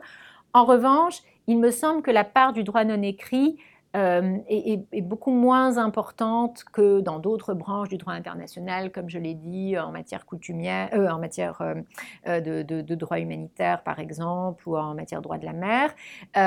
Et, dans le droit non écrit, donc j'évoquerai la coutume et, le, et le Alors, la, place de la coutume est une place que, moi, Peut-être que ça se discute, hein. peut-être que, euh, peut-être que d'autres auteurs auraient une approche, euh, une, approche différente, mais en tout cas, quand, euh, quand on travaille en, sur, la pratique des organes de, de, protection des droits de l'homme, on se rend compte que la, que la, la, coutume pardon, joue une place, tient une place quand même qui est qui n'est pas très importante ou qui est peu utilisée, et d'ailleurs qui est même peu utilisée par les plaideurs. Euh, qui est peu utilisée par les plaideurs devant la Cour européenne ou euh, les comités conventionnels des Nations Unies ou la, ou, la Cour interaméricaine. Alors, elle, a un intérêt, comme je le disais tout à l'heure, quand il s'agit de toucher des États ou d'atteindre des États qui ne sont pas partis à des traités. Donc là, il est vrai que la coutume peut avoir un intérêt parce que euh, c'est le seul moyen finalement de dire à l'État qu'il a quand même des obligations. Hein, je pense en particulier un avis qui a été rendu euh, en, 2003 par la Cour interaméricaine des droits de l'homme, c'est l'avis numéro 18 sur la condition euh, juridique euh, des, travailleurs migrants, et en particulier des travailleurs migrants sans papier. Et alors, ce n'est pas un arrêt, hein, c'est un avis. Et dans cet avis-là, le, Mexique avait saisi la Cour internationale, la, Cour interaméricaine des, des droits de l'homme pour que la Cour rappelle en matière de que rappelle notamment les obligations des États en matière de discrimination. Mais rappelle les obligations des États, non pas seulement partis à la Convention américaine des droits de l'homme, mais des États membres de l'OEA. Parce que ce que le Mexique avait en tête, évidemment, c'est la situation des travailleurs mexicains euh, qui sont euh, sans papier et aux États-Unis qui se font exploiter et qui se font doublement exploiter parce qu'ils euh, arrivent sans papier, donc ils sont illégaux, donc euh, les employeurs vont pouvoir euh, les exploiter économiquement et ils sont extrêmement vulnérables parce que comme ils sont euh, euh, sans papier, ils ne vont pas se plaindre euh, devant les juridictions, par exemple, de droit du travail aux États-Unis. Donc il y a une double, bah, ils sont en même temps, bah, il sont pas doublement exploités, mais ils sont doublement victimes, je dirais, à la fois du système parce qu'ils ne peuvent pas être protégés par le système, étant illégaux et en même temps exploités par des acteurs économiques parce que on sait qu'ils sont illégaux, donc on sait qu'ils n'iront pas se plaindre s'ils ne sont pas payés ou s'ils sont mal payés ou s'ils sont maltraités ou s'ils n'ont pas de, protection sociale. Et donc, euh, le Mexique demande à la Cour interaméricaine des droits de l'homme de dire quelles sont les obligations des États en matière de discrimination, et en particulier de non-discrimination, même lorsque les personnes, par exemple, sont entrées sur leur territoire de manière, euh, euh, de manière illicite, de manière illégale. Et là, la Cour interaméricaine comme les États-Unis ne sont pas partis à la Convention américaine des droits de l'homme, la Cour interaméricaine doit recourir au droit coutumier en disant mais finalement euh, l'interdiction de la, de la, discrimination, c'est pas simplement une norme conventionnelle, c'est pas simplement quelque chose que l'on va trouver dans la Convention américaine des droits de l'homme, et de toute façon, les États-Unis n'y sont pas partis, donc c'est pas intéressant, mais c'est aussi une règle coutumière, donc une règle qui s'applique à tous, qui a une application erga omnes, et les États-Unis ne sont pas objecteurs persistants sur les questions de discrimination. Donc, cette obligation de ne pas introduire de discrimination fondée ici sur la situation migratoire d'un individu, hein, sur le fait qu'il est entré de manière illégale sur le territoire d'un État, ça, c'est une, pour la Cour interaméricaine, c'est une règle coutumière qui doit être respectée, non pas simplement donc par les États partis à la Convention américaine, mais qui doit être respectée par l'ensemble des États, euh, des États euh, membres de l'Organisation des États américains. On a un autre exemple euh, en droit européen des, droits de l'homme, c'est l'arrêt Öcalan contre Turquie de, 2005, cette fois-ci qui concerne la peine de mort. Et en particulier, la Turquie est l'un des rares États au moment où la Cour euh, euh, rend l'arrêt, la Turquie est l'un des rares États à ne pas être parti à ce fameux protocole numéro 13 que j'ai évoqué tout à l'heure, protocole à la Convention européenne des droits de l'homme, euh, qui interdit la peine de mort en toutes circonstances. or, dans l'arrêt Ocalan, M. Ocalan avait été condamné à, la peine de mort, et donc la, Cour se prononce ou souhaite se prononcer sur euh, finalement le, caractère devenu coutumier de l'interdiction de, la peine de mort. Donc elle a ce passage euh, où elle a ce détour par euh, le, droit non écrit pour dire finalement que même si la Turquie n'est pas partie au protocole de 2013, elle est quand même liée par une obligation internationale. Bon.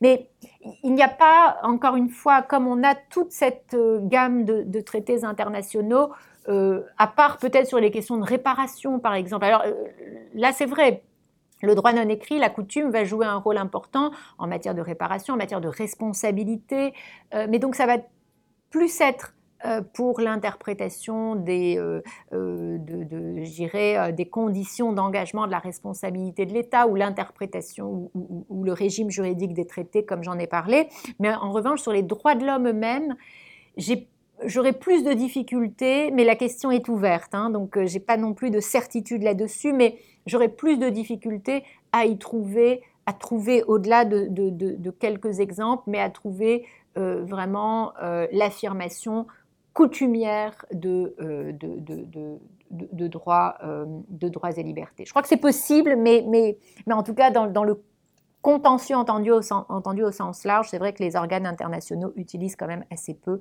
euh, euh, la coutume. Alors de la même manière, et ça c'est peut-être un paradoxe, mais les organes internationaux utilisent assez peu euh, le jus cogens. Alors c'est un paradoxe parce que souvent quand on s'interroge sur ce qui est jus cogens, sur ce qu'est le droit impératif, on a tout de suite en tête, sinon tous les droits de l'homme, euh, il y a certains, auteurs hein, qui considèrent que tous les droits de l'homme sont jus cogens, mais sinon tous les droits de l'homme, au moins certains d'entre eux, comme l'interdiction de la torture ou, euh, l'interdiction de l'esclavage. Alors, ce qui, est, intéressant, et c'est le paradoxe, c'est qu'à l'intérieur du droit international des droits de l'homme, finalement, les organes de droits de l'homme eux-mêmes s'intéressent assez peu au, au ou en tout cas utilisent assez peu le, le et j'ai envie de dire les plaideurs eux-mêmes utilisent assez peu le Juskogens. Alors la place va être variable euh, selon les, organes, c'est-à-dire qu'en droit européen ou devant euh, ou dans le pour le Comité des droits de l'homme, c'est pas, euh, on utilise très peu hein, le, le, Alors quand la Cour européenne des droits de l'homme dit, par exemple, dans l'arrêt euh, Alatsani que euh, euh, l'interdiction de la torture est de Yuskogens, c'est quelque chose qui. L'affaire Alatsani de 2001 est une affaire fondamentalement qui porte sur des questions d'immunité. Donc c'est quelque chose qu'elle va concéder, hein, l'interdiction de la torture est de Yuskogens, mais ça n'est pas un arrêt qui va porter sur l'affirmation positive de ce que la torture est de, est de, est de, est de Donc, il n'y a pas beaucoup, beaucoup d'exemples dans la jurisprudence de la Cour européenne des droits de l'homme, encore une fois, où euh, les juges vont passer du temps à essayer de voir dans la CEDH ce qui est Juskogens ou ce qui ne, l'est pas. J'expliquerai pourquoi, me semble-t-il, hein, on, passe aussi peu de temps. Et même chose dans la pratique du Comité des droits de l'homme. Euh, par exemple, dans son observation générale euh, numéro 36, euh, qui a été adoptée l'année dernière, en, 2018, donc sur le, sur le droit à la vie, il y a une disposition assez vague à la fin de, de, de, de, l'observation générale, où on n'utilise pas d'ailleurs le mot use on, on parle, je crois, d'impératif, mais, euh, mais, mais, on ne dit pas positivement que le droit à la vie est de jus mais en même temps, on le laisse entendre. Donc, on devine ici euh, que euh, le, comité des droits de l'homme est assez réticent aussi à s'engager à sur, sur cette voie-là. Alors, inversement, la Cour interaméricaine, alors c'est la même chose euh, pour le droit africain. Il y a peu d'affirmations en droit africain de ce qui serait euh, ou de ce qui relèverait de, du Jus En revanche, il est évident que quand on se penche sur le droit interaméricain, là, il y a une, utilisation beaucoup plus importante de ce qu'est le enfin de, de, cette notion de, de, Jus par exemple, dans la vie euh, consultative euh, numéro 18 dont je viens de parler sur le statut des, euh, la condition juridique des travailleurs migrants, donc la vie numéro 18 qui a été rendue en, 2003, la Cour interaméricaine, donc non seulement dit que l'interdiction de la torture est de, euh, pardon, l'interdiction de la discrimination est de Juskogens, mais en plus, non, alors je reprends ma phrase, non seulement euh, l'interdiction de, la discrimination est coutumière, mais en plus elle considère qu'elle est de Juskogens. Hein, et donc euh, euh, elle l'affirme en, 2003. Dans d'autres affaires, par exemple l'arrêt Guaboru contre Paraguay, elle a dit que le droit au juge était là aussi, une norme de, de, de donc dans une affaire euh, de, violation très grave de, droits de l'homme, disparition forcée, impunité, etc. Euh, même chose en matière d'interdiction de l'esclavage, y compris l'esclavage sexuel. Euh, la Cour interaméricaine considère que, c'est de jus Évidemment, l'interdiction de, la torture pour la Cour interaméricaine est également de, euh, Alors, mais, en dehors, donc c'est vraiment l'organe, c'est vrai qu'il utilise le, le, plus le, euh, le, mais en dehors de la Cour interaméricaine, il est vrai que euh, il, y a quand même peu d'exemples ou peu, peu de, peu de, oui, de, pratiques euh, qui, qui, va dans, ce sens-là. Alors, euh, pourquoi est-ce qu'il y en a peu et pourquoi je crois que c'est bien qu'il y en ait peu? Euh, C'est parce que, je crois qu'il y a deux raisons. c'est que, premièrement, en droit international des droits de l'homme, ce qu'il faut retenir, et je, je l'ai dit, je crois que ça remonte vraiment à la philosophie originelle de 1948, c'est que les droits sont indivisibles. Et si les droits sont indivisibles, ça veut dire qu'il n'y a pas de hiérarchie entre, les droits. Le droit à l'éducation est aussi important que euh, le, droit à, euh, euh, le droit à la vie. Pourquoi? Parce que l'éducation va faire que l'on peut jouir d'une certaine qualité de vie. Et donc on ne détache pas les choses. Et le problème du Juskogen, c'est qu'il introduit une hiérarchie dans un droit qui refuse la hiérarchie, dans un droit international des droits de l'homme qui, lui, refuse la hiérarchie. on, on peut évidemment considérer que l'interdiction de la torture est de Juskogens, mais si on dit que l'interdiction de la torture est de Juskogens, alors il faut le dire aussi pour l'interdiction des mauvais traitements ou l'interdiction des traitements dégradants, parce que sinon, on introduit dans la norme droit de l'homme qui interdit les mauvais traitements, eh bien finalement, euh, une hiérarchie entre ce qui relève de la torture et qui serait, pour reprendre les mots de Prosper Veil, une super normativité, et puis l'interdiction des mauvais traitements, euh, pardon, l'interdiction des, euh, des, traitements inhumains ou l'interdiction des, des, traitements dégradants, qui serait alors une normativité ordinaire. Du point de vue droit de l'homme, c'est plus dangereux qu'autre chose. Donc je comprends évidemment euh, l'intérêt que peut présenter le, le si, on sort justement du droit international des droits de l'homme sur un champ, dans un cadre plus général de droit international l'idée d'un ordre public international, etc. Mais dans la logique droit de l'homme et en droit de l'homme, j'ai envie de dire, le, droit le, le, pose beaucoup plus de questions et pose beaucoup plus de questions très problématiques qu'il euh, qu'il n'en résout. Et la deuxième raison pour laquelle on utilise finalement assez peu de Jus les praticiens, les organes de protection euh, des droits de l'homme, etc., c'est que il y a déjà en droit international des droits de l'homme des mécanismes de dérogation qui sont prévus. Et par exemple, c'est l'article 4 du pacte international relatif aux droits civils et politiques ou l'article 15 de la CEDH et l'article 27 de la Convention américaine des, des droits de l'homme. Donc, on autorise les États à déroger sous certaines conditions, dans certaines circonstances, aux droits qui sont reconnus par ces instruments. Et puis, en même temps, on prévoit des droits auxquels l'État ne peut pas toucher, ce qu'on appelle les droits indérogeables. Et là, la liste des droits indérogeables varie selon euh, l'article 15 de la CEDH, l'article 4 du pacte sur les droits civils et politiques ou l'article 27. Mais donc, il y a déjà, euh, si vous voulez, sans que ce soit une super normativité euh, et sans qu'on dise les droits indérogeables sont impératifs, on ne le dit pas dans les conventions de droits de l'homme, mais il y a déjà un mécanisme de protection de certains droits, interdiction de la torture, interdiction de l'esclavage, principe de l'égalité des délits et des peines, par exemple, le droit à la vie dans, une certaine mesure. Euh, alors selon les, textes, encore une fois, la liste n'est pas la même, mais ça peut être aussi en droit interaméricain, euh, la liberté euh, euh, de religion, le, le, droit au nom, par exemple, bon, etc. donc on a déjà un mécanisme de protection. Donc quelque part, on n'a pas besoin d'ajouter en plus à ce mécanisme de protection de certains droits en cas de dérogation la notion de jus Parce qu'encore une fois, si on commence à introduire cette idée de hiérarchie entre euh, différents droits de l'homme, ça pose énormément de problèmes à la logique euh, des, droits de l'homme elle-même. Donc c'est la raison pour laquelle c'est vrai que, mis à part la jurisprudence de la Cour interaméricaine, on trouve finalement assez peu de, de, et, encore une fois, hein, les plaideurs eux-mêmes l'utilisent assez peu. Donc, conclusion, en conclusion de, cette partie 2 sur euh, les, sources hybrides du, droit international des droits de l'homme, euh, je dirais peut-être deux choses. Euh, la première, c'est que on le, je ne l'ai peut-être pas suffisamment dit ou je ne l'ai peut-être pas suffisamment mis en relief, mais il n'existe pas de système international.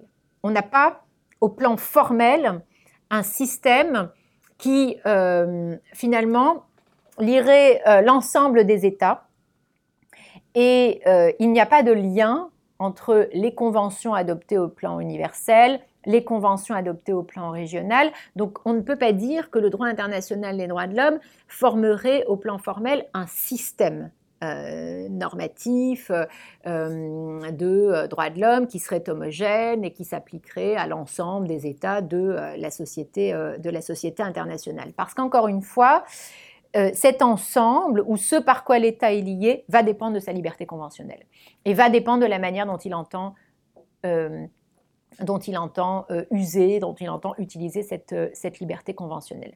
Et on ne peut pas dire ou ce serait peut-être un peu exagéré ou un peu naïf de dire oui, mais ça n'est pas grave parce que même si l'État n'a pas ratifié l'instrument international, alors il est lié par la coutume. Encore une fois, est-ce que tous les instruments internationaux de protection des droits de l'homme aujourd'hui peuvent être considérés en plus comme coutumiers?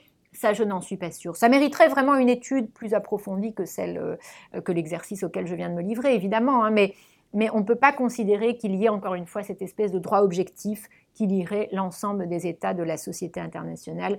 On fonctionne sur la base de la liberté conventionnelle de, l'État et ça c'est un, un élément qu'il faut, qu'il faut avoir à l'esprit. Le deuxième élément qu'il faut avoir à l'esprit en titre de conclusion, c'est qu'il n'existe pas de hiérarchie entre ce qui est adopté au niveau des Nations Unies et ce qui est adopté dans les ensembles régionaux. C'est-à-dire que les conventions adoptées dans le cadre des Nations Unies euh, ont exactement la même, donc et donc acceptées par 150 euh, ou plus de 150 États, ont exactement la même valeur que les conventions qui ne vont lier qu'une vingtaine d'États euh, dans un ensemble ou dans un sous-ensemble régional. Donc il n'y a pas de lien hiérarchique, il n'y a pas de lien institutionnel entre les différents, euh, entre les différents instruments, d'où l'impression de cacophonie euh, que je euh, mentionnais notamment dans la première partie de cette, de cette mini-série. Maintenant, il peut, il peut exister dans les instruments internationaux ce que l'on appelle des clauses de sauvegarde. Et je pense notamment à l'article 53 de la Convention européenne des, des, droits de l'homme. Clause de sauvegarde, ça veut dire que, évidemment, quand un État devient partie à la Convention européenne des droits de l'homme, la Convention ne peut pas être utilisée euh, pour amoindrir la protection qui, serait offerte par d'autres conventions auxquelles l'État est parti.